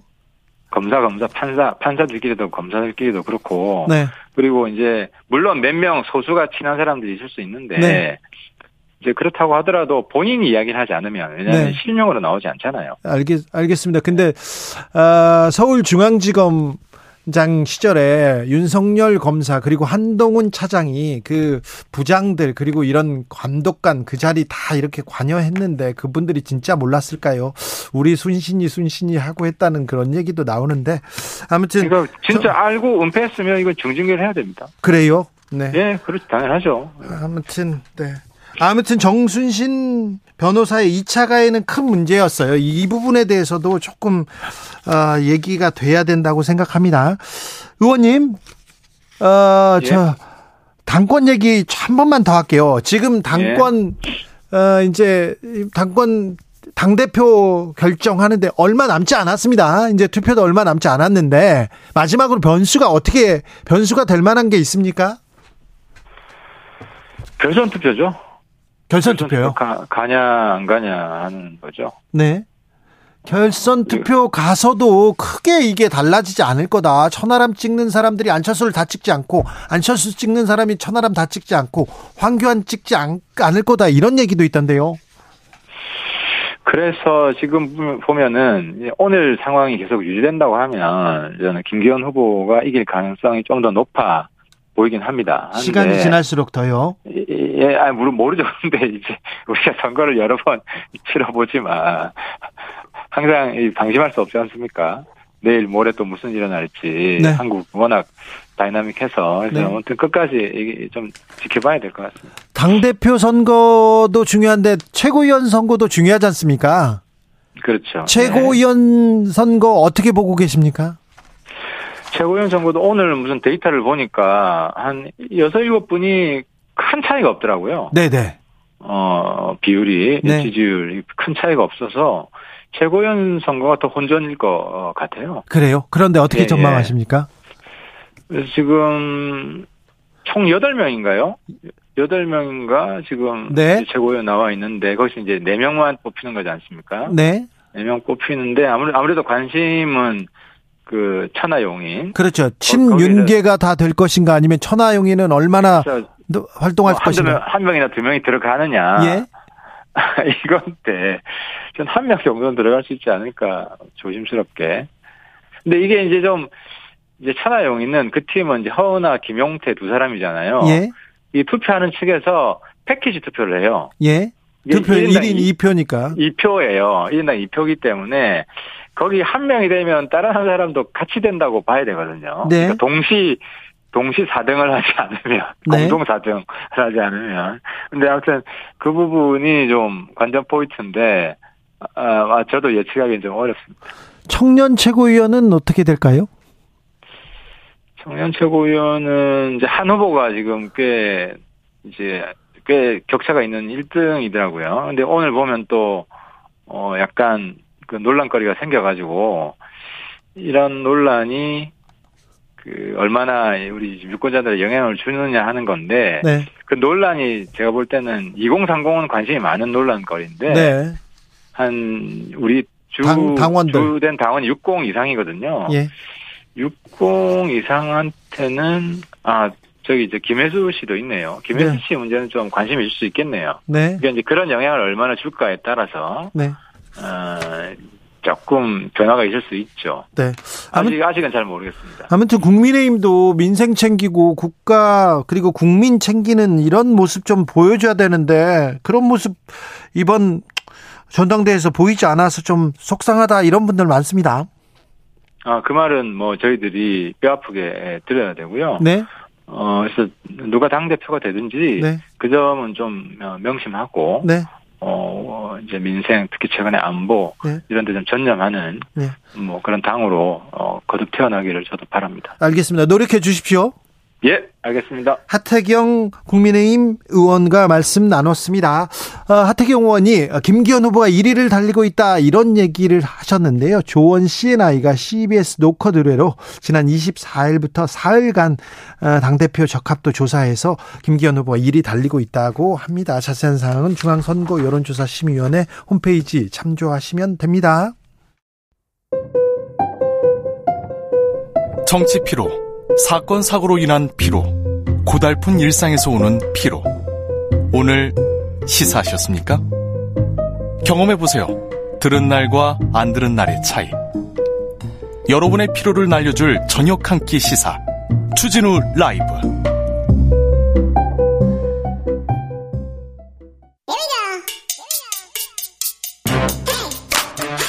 뉴스를 향한 진지한 고민 기자들의 수다. 라이브 기자실을 찾은 오늘의 기자는 은지옥이요. 시사인 김은지입니다. 오늘 준비한 첫 번째 뉴스부터 가봅니다. 네, 넷플릭스 드라마 더 글로리와 같은 일이 현실에서 일어났습니다. 네, 하필 이름이 순신입니다. 정순신 변호사. 네. 네, 비판 여론이 커지자 국가수사본부장 임명 하루 만에 사퇴 의사를 밝히긴 했는데요. 자, 어떤 일이 있었는지 좀 자세히 들어가 보겠습니다. 네, 저도 판결문을 좀 살펴봤는데 네. 이 법률에 능한 가해자 부모가 갖은 방법을 사용하면서 2차 가해가 얼마나 지속될 수 있는지를 보여주는 전형적인 사례다라고 할 수 있습니다. 부모가 나서서 2차 가해한 거예요. 이건 명백합니다. 네, 정 변호사의 아들이 이제 고1 때부터 동급생 두 명에게 언어 폭력을 행사했다라고 하는데 네. 그 중에 한 명은 두 차례나 이제 입원 치료를 받았고요. 극단적인 선택을 시도하기까지 했다라고 합니다. 네. 그래서 학교에 신고된 사실을 확인하고는 이 정 변호사의 아들에게 전학 처분을 내렸다라고 하는데요. 학교에서 다 모아보고 사안을 좀 따져보고 전학 가라 이렇게 그 결정을 했습니다. 네, 근데 문제는 여기서부터입니다. 당시에 현직 검사였거든요, 네. 정 변호사가요. 이렇게 쓸 수 있는 모든 이제 법률적 제도를 사용한 건데요. 재심, 재재심을 거쳐서 행정소송을 했고요. 전학 처분에 대해서도 집행 정지를 냈습니다. 네. 그리고 학교에 제출했던 2차 진술서는 자신이 직접 코치를 해주기도 했다라고 하는데요. 결과적으로는 대법원에 가서 최종 패소했습니다. 근데 대법원까지 이 사건을 끌었어요. 시간을 끌고 끌고 그 피해자는 어떻게 됩니까? 그러니까 반성하지 않은 모습을 보였다라고 볼 수 있는데요. 그 목적이 보인다라는 비판을 받고 있는데 네. 이듬해 정시에 서울대 진학을 했습니다. 그러니까 시간을 끌고 끌어서요. 그 아들 아들은 그냥 공부해가지고 서울대 갔어요. 가해자는 학교 가서 잘잘 지내고 피해자는 고통 속에 그 피해자는 어떻게 됐는지 걱정이 됩니다. 이거 법비라는 얘기 하지 않습니까? 법만 아는 법도둑놈 이렇게 얘기 나오는데 전형적인 법비의 기술이 들어갔다 이런 얘기 나옵니다. 네, 그렇죠. 그런 비판들이 정말 많은데요. 이제 이러한 소송 시장도 점점 커지고 있다는 점에서도 여러 가지 문제 의식이 나오고 있습니다. 네. 한겨레 신문에 따르면 가해 학생 부모가 소송 돈으로 가는 경우가 많아지면서 학교 폭력 관련 법률 시장도 덩달아 커지고 있다라고 하는데요. 이런 또 시장이 있어요? 네, 이제 점점 더 그렇게 되는 경향성이 있다라고 합니다. 오히려 잘 이용하는 가해자 쪽이 이걸 악용하는 사례가 꽤 있다라고 하는데요. 그러니까요. 가해자 부모들 막 경찰 조사하고 검찰 조사하지 않습니까? 거- 그때부터 나서서 그 조사를 막고 길 질질 끌어 서 2차 가해하는 경우 정말 많습니다. 네, 실제로 대한변호사협회에선 전문 분야를 학교 폭력으로 등록한 변호사가 2019년에 비해서 4배 이상 늘었다라고 하거든요. 예. 그리고 각 로펌에서도요, 학교 폭력 전담팀을 구성할 정도라고 하고요. 그리고 이런 추세에 발맞춰서 서울행정법원에서는 이달부터 처음으로 학교 폭력 사건 전담 재판부가 생긴다라고 합니다. 그래요. 예, 그 전에는 합의 재판부였었는데요. 이제 이런 식으로 좀 바뀌었다라고 하는데 지금 아무래도 이런 식의 가해자들 행태라고 하는 것은 시간 끌기다라는 네, 지적이 많거든요. 신속하게 빨리 결정을 해줘야 됩니다. 법원에서. 네, 이제 그런데 이제 기록이 남게 될 경우에는 특히 이제 입시를 앞 두고 상급 학교 진학이 불리할 수 있기 때문에 최대한 그 결과가 늦게 나오기를 하려고 한다라고 하는 것이죠. 네. 네, 이러한 문제점들이 있는데요. 이렇게 되다 보니까 실질적으로 학교 폭력의 가장 중요한 문제라고 할 수 있는 피해자 회복, 그 피해자에 대한 지원이 제대로 되어 있지 않다라는 지적들이 계속 나오고 있거든요. 네. 실질적으로 피해자들은 이제 퇴학 처분보다는 오히려 전학을 빨리 좀 해줬으면 좋겠다. 그렇죠. 안 봐야죠. 네, 가해자와 무섭잖아요. 피해자의 분리가 중요하다라는 지점들이 있는데 예. 이것들이 계속 재심 재재심 같은 것들이 결- 되면서요 제대로 실질적 조치가 되지 않는다라는 지적도 나오고 있습니다. 네. 네, 이번 기회로 좀 교육부에서 현장에서 좀 제대로 이 문제들을 효과적으로 처리할 수 있는 것들이 좀 더 많이 생겼으면 좋겠습니다. 그렇습니다. 학교 폭력에 되해서 우리 사회가 조금 되돌아봐야 됩니다. 어, 드라마 더 글로리에서 학교 폭력 관련된 얘기가 나와서 많은 사람들이 함께 공, 공분하고요. 그리고 이런 학교 폭력은 이제 뿌리 뽑아야 된다 얘기 나오는데 아직도 이런 얘기가 나옵니다. 어, 법비의 전형적인 이렇게 행태였다고 법 도둑 이렇게 얘기했는데요. 제가 부적절한 표현 저는 바로 사과하겠습니다. 죄송합니다. 네. 아, 참. 아, 저는 이게 못 참아가지고요. 이런 학교 폭력 있고 이렇게 가면 대신 가서 정말 싸워주고 싶고. 제가 20대 후반에 학교 폭력, 이, 그리고 그 왕따 학교 폭력 문제로 그때 뭐 자살하는 극단적인 선택을 하는 학생이 많아가지고요. 학교를 다시 다니겠다고 그렇게 하고 학교에 대한 기사를 쓰려고 노력도 했었는데, 아, 참. 그러니까 더글로리 같은 문제가 결국 그거잖아요. 그러니까 시스템이 제대로 해결해주지 못하니까 사적 보복을 하는 상황이고, 네. 그래서 그 유명한 대사가 있지 않습니까? 너를 도우면 형벌이고 나를 도우면 천벌이다라는 이야기가 있는데 그- 그 정도로 사람들이 시스템 그럼요. 제도에 대한 불신이 크다라는 것을 좀 알았으면 좋겠습니다. 피해자 입장에서 조금 가해자를 빨리 좀 안 보이게 하고 처벌하고 그리고 잘못을 하는 사람은 이렇게 벌을 받는다는 걸 알려줘야죠. 사회가 공정하고 상식이 있다 이걸 알려줘야 되는데 그러지 못해가지고 피해자한테 미안한데 이 2차 가해한 아버지, 3차 가해한 이번에 이번에 임명한 사람들 다 이렇게 사과해야 된다고 봅니다. 박현숙님 늦었지만 피해자에게 지금이라도 진심으로 사과하고 또 사과해야 합니다.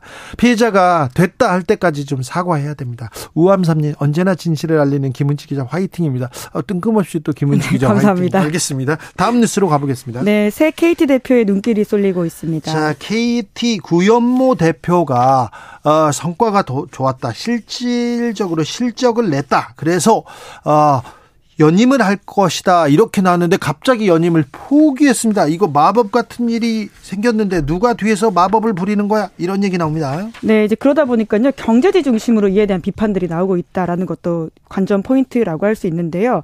KT의 최대 주주가 국민연금이거든요. 네? 그런데 이번에 선정 과정이 불투명하다라고 공개적으로 지적을 하면서 연임에 반대하는 목소리를 냈습니다. 국민연금이면 정부의 입김이 또 들어갔겠네요. 네, 뿐만 아니라 국민의힘에서도 반대 목소리가 나왔었는데 네? 김영식 의원이 1월 30일 국회 세미나에서 연임에 대해서 과정이 불투명하다라는 식의 비판을 했었습니다. 그러자마자 국민의힘 국민연금에서 계속 반대 여론 나오자마자 이렇게 아, 구현모 대표가 자진 사퇴하겠다 이렇게 얘기하면서 지금 불똥이 튀었어요. 네, 이에 따라서 이제 차기 대표 후보군에서 제외가 됐고요. 다른 사람들이 이제 물망에 오르고 있다라고 하는데요. 네. 3월에 대표 이사직을 마무리할 예정이라고 합니다. 그런데 검사가 옵니까 여기에? 물망에 어떤 사람들이 오릅니까? 네, 지금까지는 이제 검사 이름이 나오고 있지는 않은데요. 정치권 출신이 물망에 이름이 있어서요.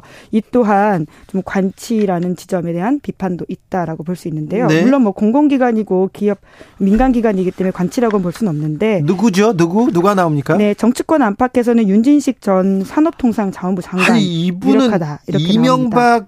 이명박 정부 때 그때 경제수장이었고 그리고 경제교사였어요. 이분의 엠비노믹스 실패했는데 네, 게다가 이제 국민의힘 그 당시는 새누리당인데요. 18대 19대 의원을 지내기도 했다라고 합니다. 네? 또 다른 유력한 후보로는 김기열 전 KTF 부회장, 부사장이 거론된다라고 하는데 이분도 윤석열 대선 캠프에서 활동을 했다라고 하는데요. 네. 좀 눈에 띄는 이력이 있습니다. 네. 김장한 극동방송 이사장의 조카라고도 하는데요. 아, 보수 교단의 대표적인 목사님 자, 김장한 목사의 목 조카 조카가 윤석열 캠프에서 활, 활약했습니까? 네, 이제 게다가 지난 대선 때 이제 김건희 여사가 김장한 목사를 만난 사진을 공개하기도 했었었는데요. 그때 이제 또뭐 손바닥 왕자도 있고 역술 논란도 있고 여러 논란이 있을 때 어, 목사님들이 가서 기도도 해주고 기도하는 장면도 많이 나왔는데 그때 그 김장한 목사가 역할을 많이 했다고 합니다. 아, 예, 정확히는 김건희 여사가 공개한 건 아니고 당시에 이제 국민일보에서 이제 단독 보도가 됐던 사진이긴 합니다. 아이 그, 그 그렇게 우리 가서 이렇게 사진 찍어 이렇게 얘기하거나 좋겠죠 누군가가. 네, 이제 뭐 정기적으로 만난다 이런 식의 이야기를 하기도 했었고요. 그런데 네. 은행권에서 지금 음, 수장들이 계속 바뀌고 있어요.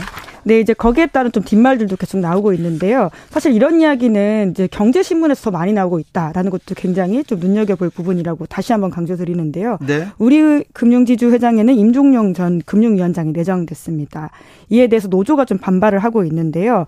금융당국 수장이 연이어서 우리 금융지주 경영권 승계 과정을 지적해서 회장 연임을 저지하더니 낙하산이 왔다라는 식의 지적을 했습니다. 이분도 박근혜 정부에서 금융위원장을 지낸 바가 있고요. 어, 못 피하다라는 비판을 우리 이제 금융지주에서 금융 노조에서 하고 있는 상황입니다. 네. 뿐만 아니라 NH 농협 금융지주에서도 이석준 전 국무조정 실장이 지난해 12월에 취임을 했는데요. 이분도 윤석열 캠프에서 초창기 좌장 역할을 했던 오, 인사입니다. 네, 이분은 굉장히 세- 경제 정책의 그림을 그렸다 이렇게도 평가받는 사람이에요. 네, 이제 이 두 자리 관련해 가지고도요. 지금 금융권에서 말이 좀 나오고 있는 상황이라고 합니다. 아, 문재인 정부 때는 그 금융권 인사들을 못 바꿨다 하나도 안 바꿨다 못 바꿨다 얘기가 나왔었는데 지금은 어, 금융지주 수장들이 잇따라 바뀌고 있군요. 네, KT 대표는 누가 될지 또 지켜보겠습니다. 마지막으로 만나볼 이야기는요. 네, 디인플루언서라는 말 들어보셨나요? 인플루언서는 아는데 디인플루언서는 뭡니까? 네, 이제 거꾸로라고 이해하시면 될 텐데요. 인플루언서가 말 그대로 온라인에서 수많은 팔로워를 기반으로 제품을 판매하는 사람들이거든요. 영향이 큰 사람이다라고 보면 될 텐데요. 소셜 미디어 시대의 새로운 직업군이라고 할 수 있습니다. 일종의 쇼 호스트 같은 역할을 하는데요. 이에 대해서 반대되는 역할을 한다. 그러니까 살 필요가 없는 물건을 알려주는 사람이다라고 할 수 있습니다. 이거 이 물건 나빠요. 이 물건 써봤는데 안 좋아요. 이런 얘기 합니까? 네, 이거 사지 마라라고 하는 건데요. 네. 특히 이제 외국에서 유행하는 새로운 직업군이라고 하는데 네. 틱톡에서 이런 deinfluencer가 굉장히 화제라고 합니다. 네. 워싱턴 포스트가 소개한 내용인데, 그러니까 진정성 있는 제품 리뷰로 이제 팔로워를 구축하고 오히려 이런 것들을 사지 말라고 이제 설득하는 작업을 하고 있다라는데요. 사람들이 오히려 굉장히 거기에 열광하고 있다라고 합니다. 네. 특히 젊은 소비자들을 중심으로 이제 지나치게 소비보다는 이제 덜 소비하는 이런 흐름으로 가고 있다라고 하는 것도 좀 재밌는 포인트라고 할 수 있습니다. 이거 인터넷 시장 그리고 온라인 시장의 좀 판도 흐름이 좀 바뀌는 걸까요? 네, 좀 지켜봐야 될 상황인 것 같긴 한데요. 이제 뭐 회의적인 시선도 분명히 있습니다. 과거에는 소비 부추겨 놓고서 이제 와서 뭘 사지 말라고 하는 게 좀 이상하지 않느냐라는 지적도 있는데요. 하지만 이제 흐름 자체를 바꾸면서 환경오염이라든지 기후변화 이런 피해 의식에 대한 문제가 커져서 좀 소, 소비를 덜하자라는 식의 흐름을 만들 수도 있지 않느냐라는 기대적인 말도 있거든요. 어떻게 될지는 좀 네. 소비자들 반응을 봐야 될 것 같긴 합니다. 사실 너무 많이 사고 너무 많이 이렇게 필요하지도 않은데 너무 많이 사고 이렇게 팽개쳐 두는 사람들 많아요. 그래서 대부분 또 그러기도 하죠. 네. 예. 그래서 조금 이런 부분도 좀 필요한데 인플루언서가 있는데 디인플루언서도 있군요. 네. 네, 재밌는 흐름이라고 생각해서요. 아마 우리도 곧 이런 흐름이 있지 않을까 싶긴 합니다. 5804님께서 요즘 학폭 사건 관련해서요 변호사가 붙으면 담임 교사를 가해자에게 불리한 증언하는 걸 무력하기 위해서요 담임 교사를 일단 아동 학대로 신고합니다. 아동 학대 의심자인 증언이 받아들여지지 않기 때문에 무고죄도 해당되지 않습니다. 이것도 법비들이 여기서 또 이렇게 네, 법 기술자 뭐 이 정도 단어가 어떠실까? 네. 아니 예. 법비라는 단어는 예. 있는데요. 예, 예. 우리나라는 법비들이 너무 많이 활동하고 있어 가지고 그 얘기는 더 쓰고 싶습니다. 사적으로는 네. 더 많이 쓰고 싶은데요. 쫓아가서 이런 사람들은 좀 얼굴도 알려 주고 싶은데. 네. 기자들의 수다 시사인 김은지 기자와 함께했습니다. 감사합니다. 네, 고맙습니다. 교통정보센터 다녀올게요. 오수미 씨.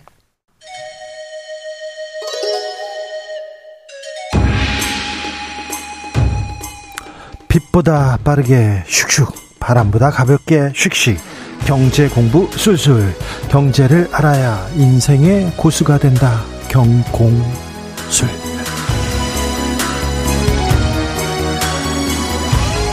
주진우 라이브 오늘의 경제 선생님은요 염블리 염승환 이베스트 투자증권 이사님입니다 어서 오십시오 네, 안녕하세요. 잘 계셨습니까 네, 잘 지냈습니다.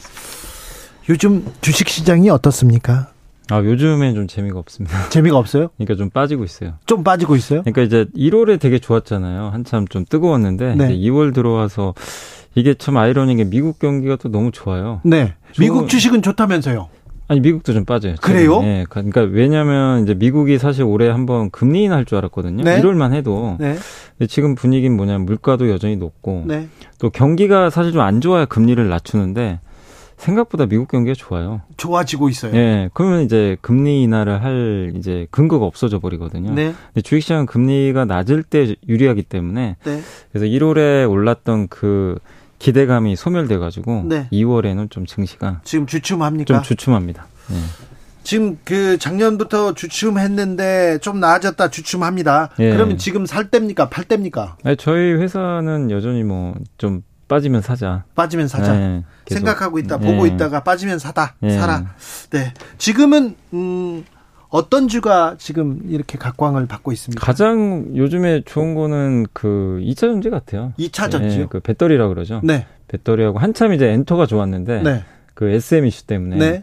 근데 이제 요즘엔 또 2차 전지. SM 이슈로 지금 엔터주는 조금 이렇게 이제 뒤로 이렇게 물러납니다. 조금은 쉬고 있어요. 자, 그럼 지금. 2차 예. 전지요. 배터리 예. 얘기는 배터리 얘기는 옛날부터 했었는데 예. 지금 그래도 2차 전지가 그래도 각광받습니까? 여전히 뭐 2차 전지가 네. 시장에서 가장 예. 우리 뭐이 배터리 그 기술도 좋고 회사도 네네. 좋죠. 맞습니다. 이제 우리나라가 사실 이제 순위로 보면 중국이 아직 1등은 맞아요. 네. 근데 이제 중국의 CATL이 세계 1등인데 네. LG 에너지 솔루션이 한 2등에서 3등 정도 하는데 이제 중국에서는 우리나라 시장 우리나라 기업들이 점유율이 거의 없어요. 예. 그러니까 중국은 자기네들끼리 알아서 하니까. 예.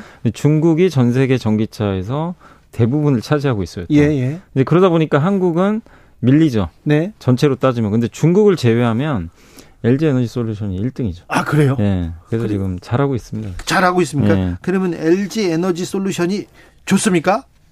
아, 기술, 좋은- 기술도 좋고, 네, 앞으로 기술도. 전망도 괜찮습니까? 예. 이게 약간 좀 다른 게 중국 업체들은 이제 약간 그 이제 배터리가 소재 중에 이 양극재라는 게 있어요. 네. 보통 보면 이제 양극, 음극, 네. 그다음에 전해액 그리고 분리막이 있습니다. 이게 네. 좀 어려울 수 있는데 아무튼 양극에서 리튬이온이 음극으로 가면 충전되는 거고 네. 음극에서 양극 가면 방전한다 그래요. 예. 근데 거기서 이제 가장 중요한 게 어디냐면 배터리 원가의 한 40%가 양극이에요. 네. 양극이 제일 중요합니다.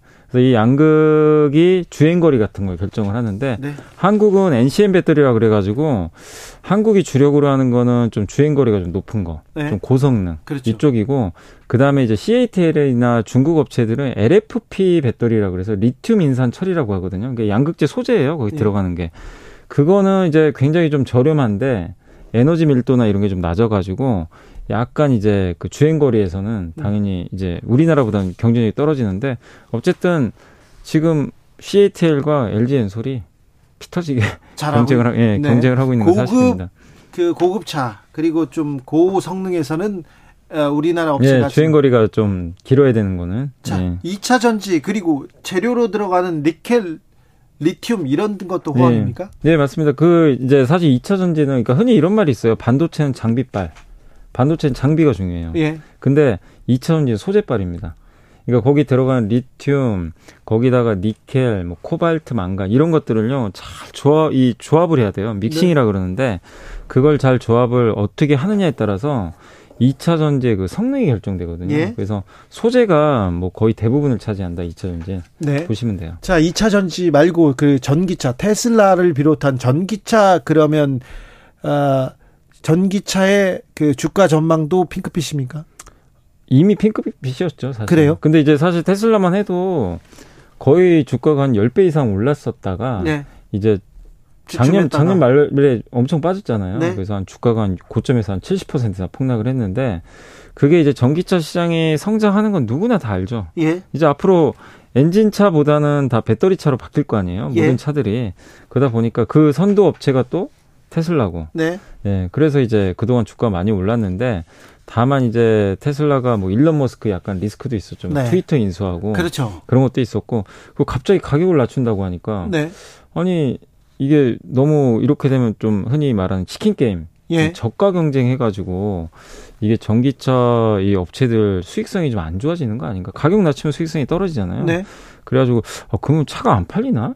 근데 이, 런 이제 약간 우려가 좀 있었죠. 네. 그게 좀 안 좋았는데 어쨌든 지금 테슬라 주가 좀 다시 올라가고 있는 거는 결국 차값을 낮췄는데 잘 팔려요. 그래요. 어쨌든 테슬라는 테슬라입니다. 네. 그래서 테슬라의 전망은 뭐 여전히 좀 그 밝은 편이다라고 네. 좀 시장에서 보고 있습니다. 밝습니까? 자, 2차 전지 그리고 전기차 밝다 바- 얘기했는데 네. 아, 저는 잘 모르지만 시장 네, 상황을 네. 모르지만 AI, 챗 GPT 이 관련주는 지금 날고 있다 이런 뉴스는 계속 나옵니다. 네, 그러니까 챗 GPT가 뭐 이게 써보신 분들도 많이 계실 거예요. 네. 그러니까 굉장히 좀 이 보통 이게 대중화가 되려면 이세 가지 조건을 좀 갖춰야 된다고 해요. 일단 생산성이 좀 높아야 돼요. 네. 그러니까 이 챗 GPT를 쓰면 좋은 점이 사실 내가 할 수 있는 작업들을 쉽게 해주죠. 아, 네. 예, 해줘요. 그러니까, 예, 그러니까 만약에 내가 뭐 녹색 창에서 네. 어떤 걸 검색을 한다.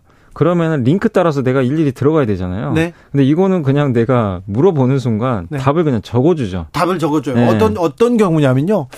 어, 자. 사랑하는 사람이 떠나려고 그래요. 그 사람을 위해서 편지를 써주세요. 그럼 편지를 써줘요. 네, 맞아요, 맞아요. 어, 한글로 쓰면 아직은 한글 데이터가 축적된 네. 게좀 적어가지고 좀 엉성합니다. 그런데 영어로 물어보잖아요. 네. 잘 써줍니다. 어, 직원 직원이 어떤 사고를 쳤어요. 이 직원한테 어떻게 해야 될까요? 음. 변호사를 고용해야 될까요? 편지를 써야 될까요? 그럼 편지를 쓰세요. 편지를 어떻게 쓰면 될까요? 그럼 편지를 써줍니다. 네, 맞습니다. 네. 그래서 아 이거 신기하네 이런 얘기를 하는데 그런데 관련주는 그럼 어떤 주입니까? 이 관련주는 이제 뭐 사실 미국에서는 가장 이제 대표적인 게 그챗 GPT를 만든 회사를 지분 투자한 마이크로소프트. 네. 네, 거기가 이제 가장 핵심 주 기업이고 그리고 이 챗 GPT를 하려면 이게 결국 인공지능이잖아요. 그렇죠. 인공지능은 인공지능 반도체가 따로 또 있어야 돼요. 예. 엄청난 성능에 그런데 삼성 반도체가 아니라 엔비디아인가요? 엔비디아죠. 엔비디아만 이렇게 막 나르고 있다면서요? 그러니까 엔비디아는 그 인공지능 반도체를 또 이렇게 거의 주력으로 좀 만드는 기업 중에 하나다 보니까 그래요? 그래서 이제 주가 올라가는데 근데 우리나라 기업들도 왜 수혜냐면 그 그래픽 카드 아시죠? 이 컴퓨터에 네. GPU라 그러거든요. 네. GPU가 그 인공지능 반도체로 쓰여요. 예. 엔비디아가 세계 1등이거든요. 네. 근데 거기에 메모리 반도체가 같이 들어가야 돼요. 네. 고성능에. 네. 그걸 만드는 회사가 우리 한국의 SK SK 하이닉스는 실제 엔비디아에 납품을 하고 있어요. 아, 그래요? 거기 들어가는 걸. 네. 그 삼성전자는 제가 알기로 AMD라는 회사랑 이제 엔비디아 경쟁사죠. 네. 여기랑 이제 하고 있는 걸로 알고 있는데, 그러니까 한국의 반도체는 물론 보조 역할이지만 네. 거기 안 들어가면 채 GPT 할 수가 없습니다. 그렇습니다. 그래서 반드시 반도체가 가장 좀 큰 수혜를 받, 받는 건 사실이에요. 삼성전자의 전망은 어떻습니까? 삼성전자 전망은 아이 뭐 그렇게 지금 당장은 솔직히 좋은 건 아니에요. 그래요? 지금의 업황을 또 말씀드리면 네. 재고가 너무 많아요. 아, 정상 재고가 그냥 이제 숫자로 말씀드리면 우주거든요. 그러니까 보통 기업들이 반도체는요 메모리 반도체 수주를 받고 이게 중요한 게 아니, 아니 물- 수주 단위가 아니라 계속 반도체를 만들어야 돼요. 24시간. 네. 그래서 이제 이 재고가 쌓이잖아요. 근데 저기 주문이 와요. 뭐 예를 들면 마이크로소프트나 뭐 어떤 업체들이 반도체 달라. 그러면 이제 넘기면 재고 줄겠죠. 근데 문제가 지금 이 고객사가 재고를 안 가, 이 주문을 안 해요. 그래요? 업황이 안 좋으니까. 그래서 예. 지금 재고가 정상 재고가 5주인데 지금 12주 정도 되고요. 예. 이게 15주까지 늘어날 걸로 지금 전망을 하고 있어요. 앞으로 조금 더 어려워진다. 네, 그래서 한 2분기까지는 어려울 것 같은데 근데 주가는요. 1월부터 올랐어요.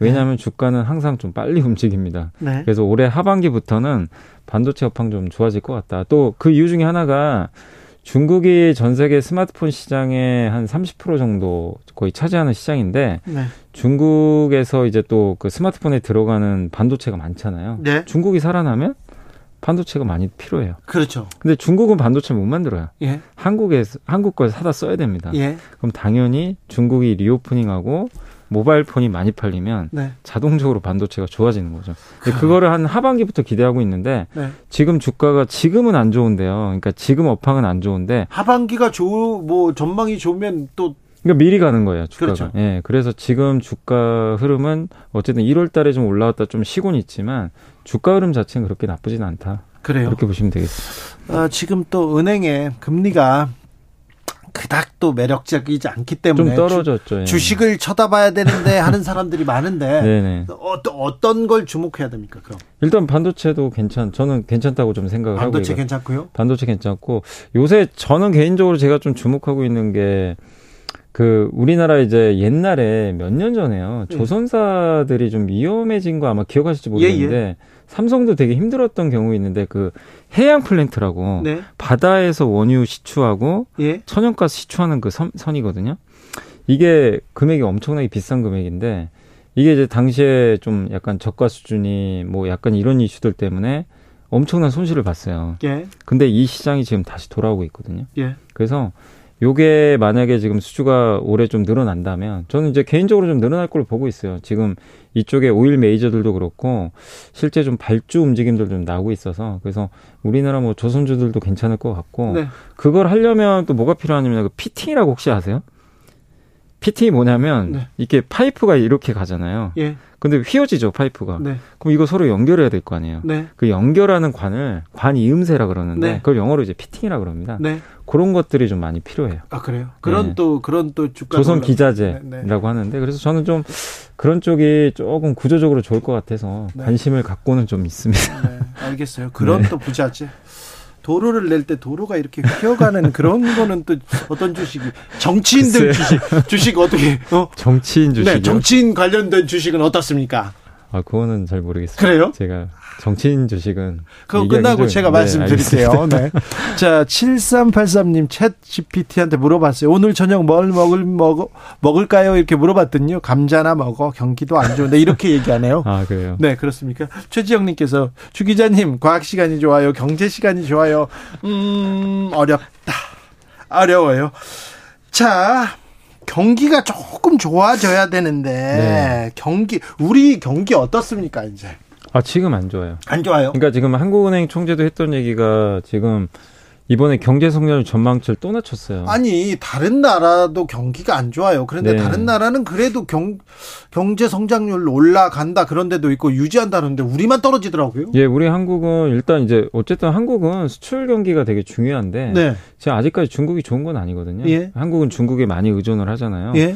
그게 좀 있고 또 한국 같은 경우는 지금 이제 경기에 되게 민감한 산업 구조입니다. 네. 이 기업들 자체 반도체도 지금 안 좋다고 제가 말씀드렸잖아요. 반도체가 안 좋은데 경기가 좋을 리가 없거든요. 아니 그 어려움 속에서도 네. 우리는 경제 성장하고 우리는 계속 꾸, 꾸준히 성장했어요. 선진국 중에 네. 가장 높은 성장률을 네. 보이고 근데 왜 이렇게 떨어진 겁니까?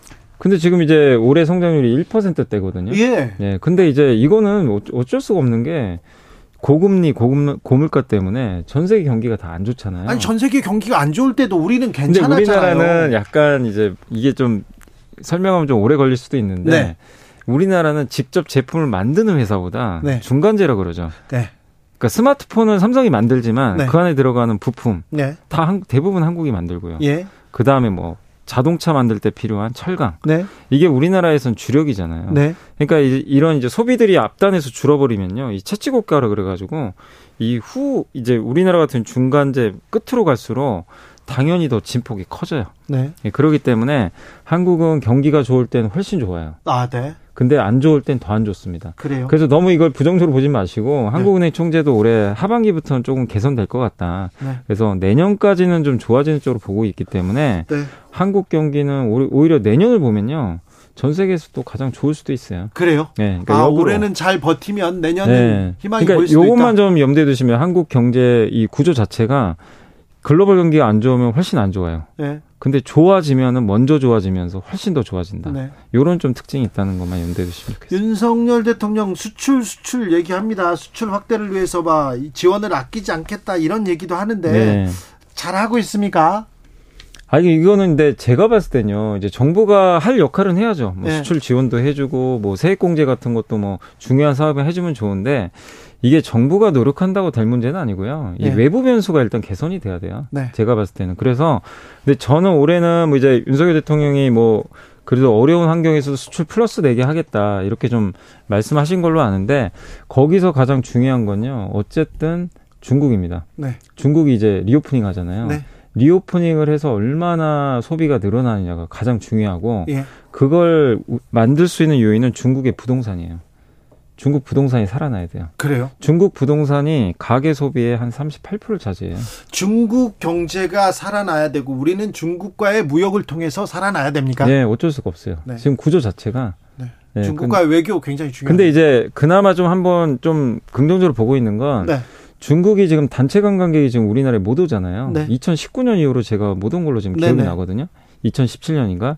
약간 좀 관계가 또 안 좋았죠. 네. 근데 만약에 중국인 관- 단체 관광객이 오면 중국 사람들이 한국에 와서 돈을 쓴단 말이에요. 네. 그게 수출로 잡혀요. 예. 서비스 수출. 그렇죠. 예, 당연히 잡히기 중요하죠. 때문에 그래서 유커라 그러죠. 예전에 네네. 유커란 표현 썼는데 유커가 얼마나 오느냐도 좀 올해 한국 경제에 좀 변수가 될 것 같습니다. 네. 하반기에는 또 오겠죠 중국 네, 사람들. 오면 어쨌든 뭐 국내 경제에는 좀 플러스 역할가 있습니다. 네.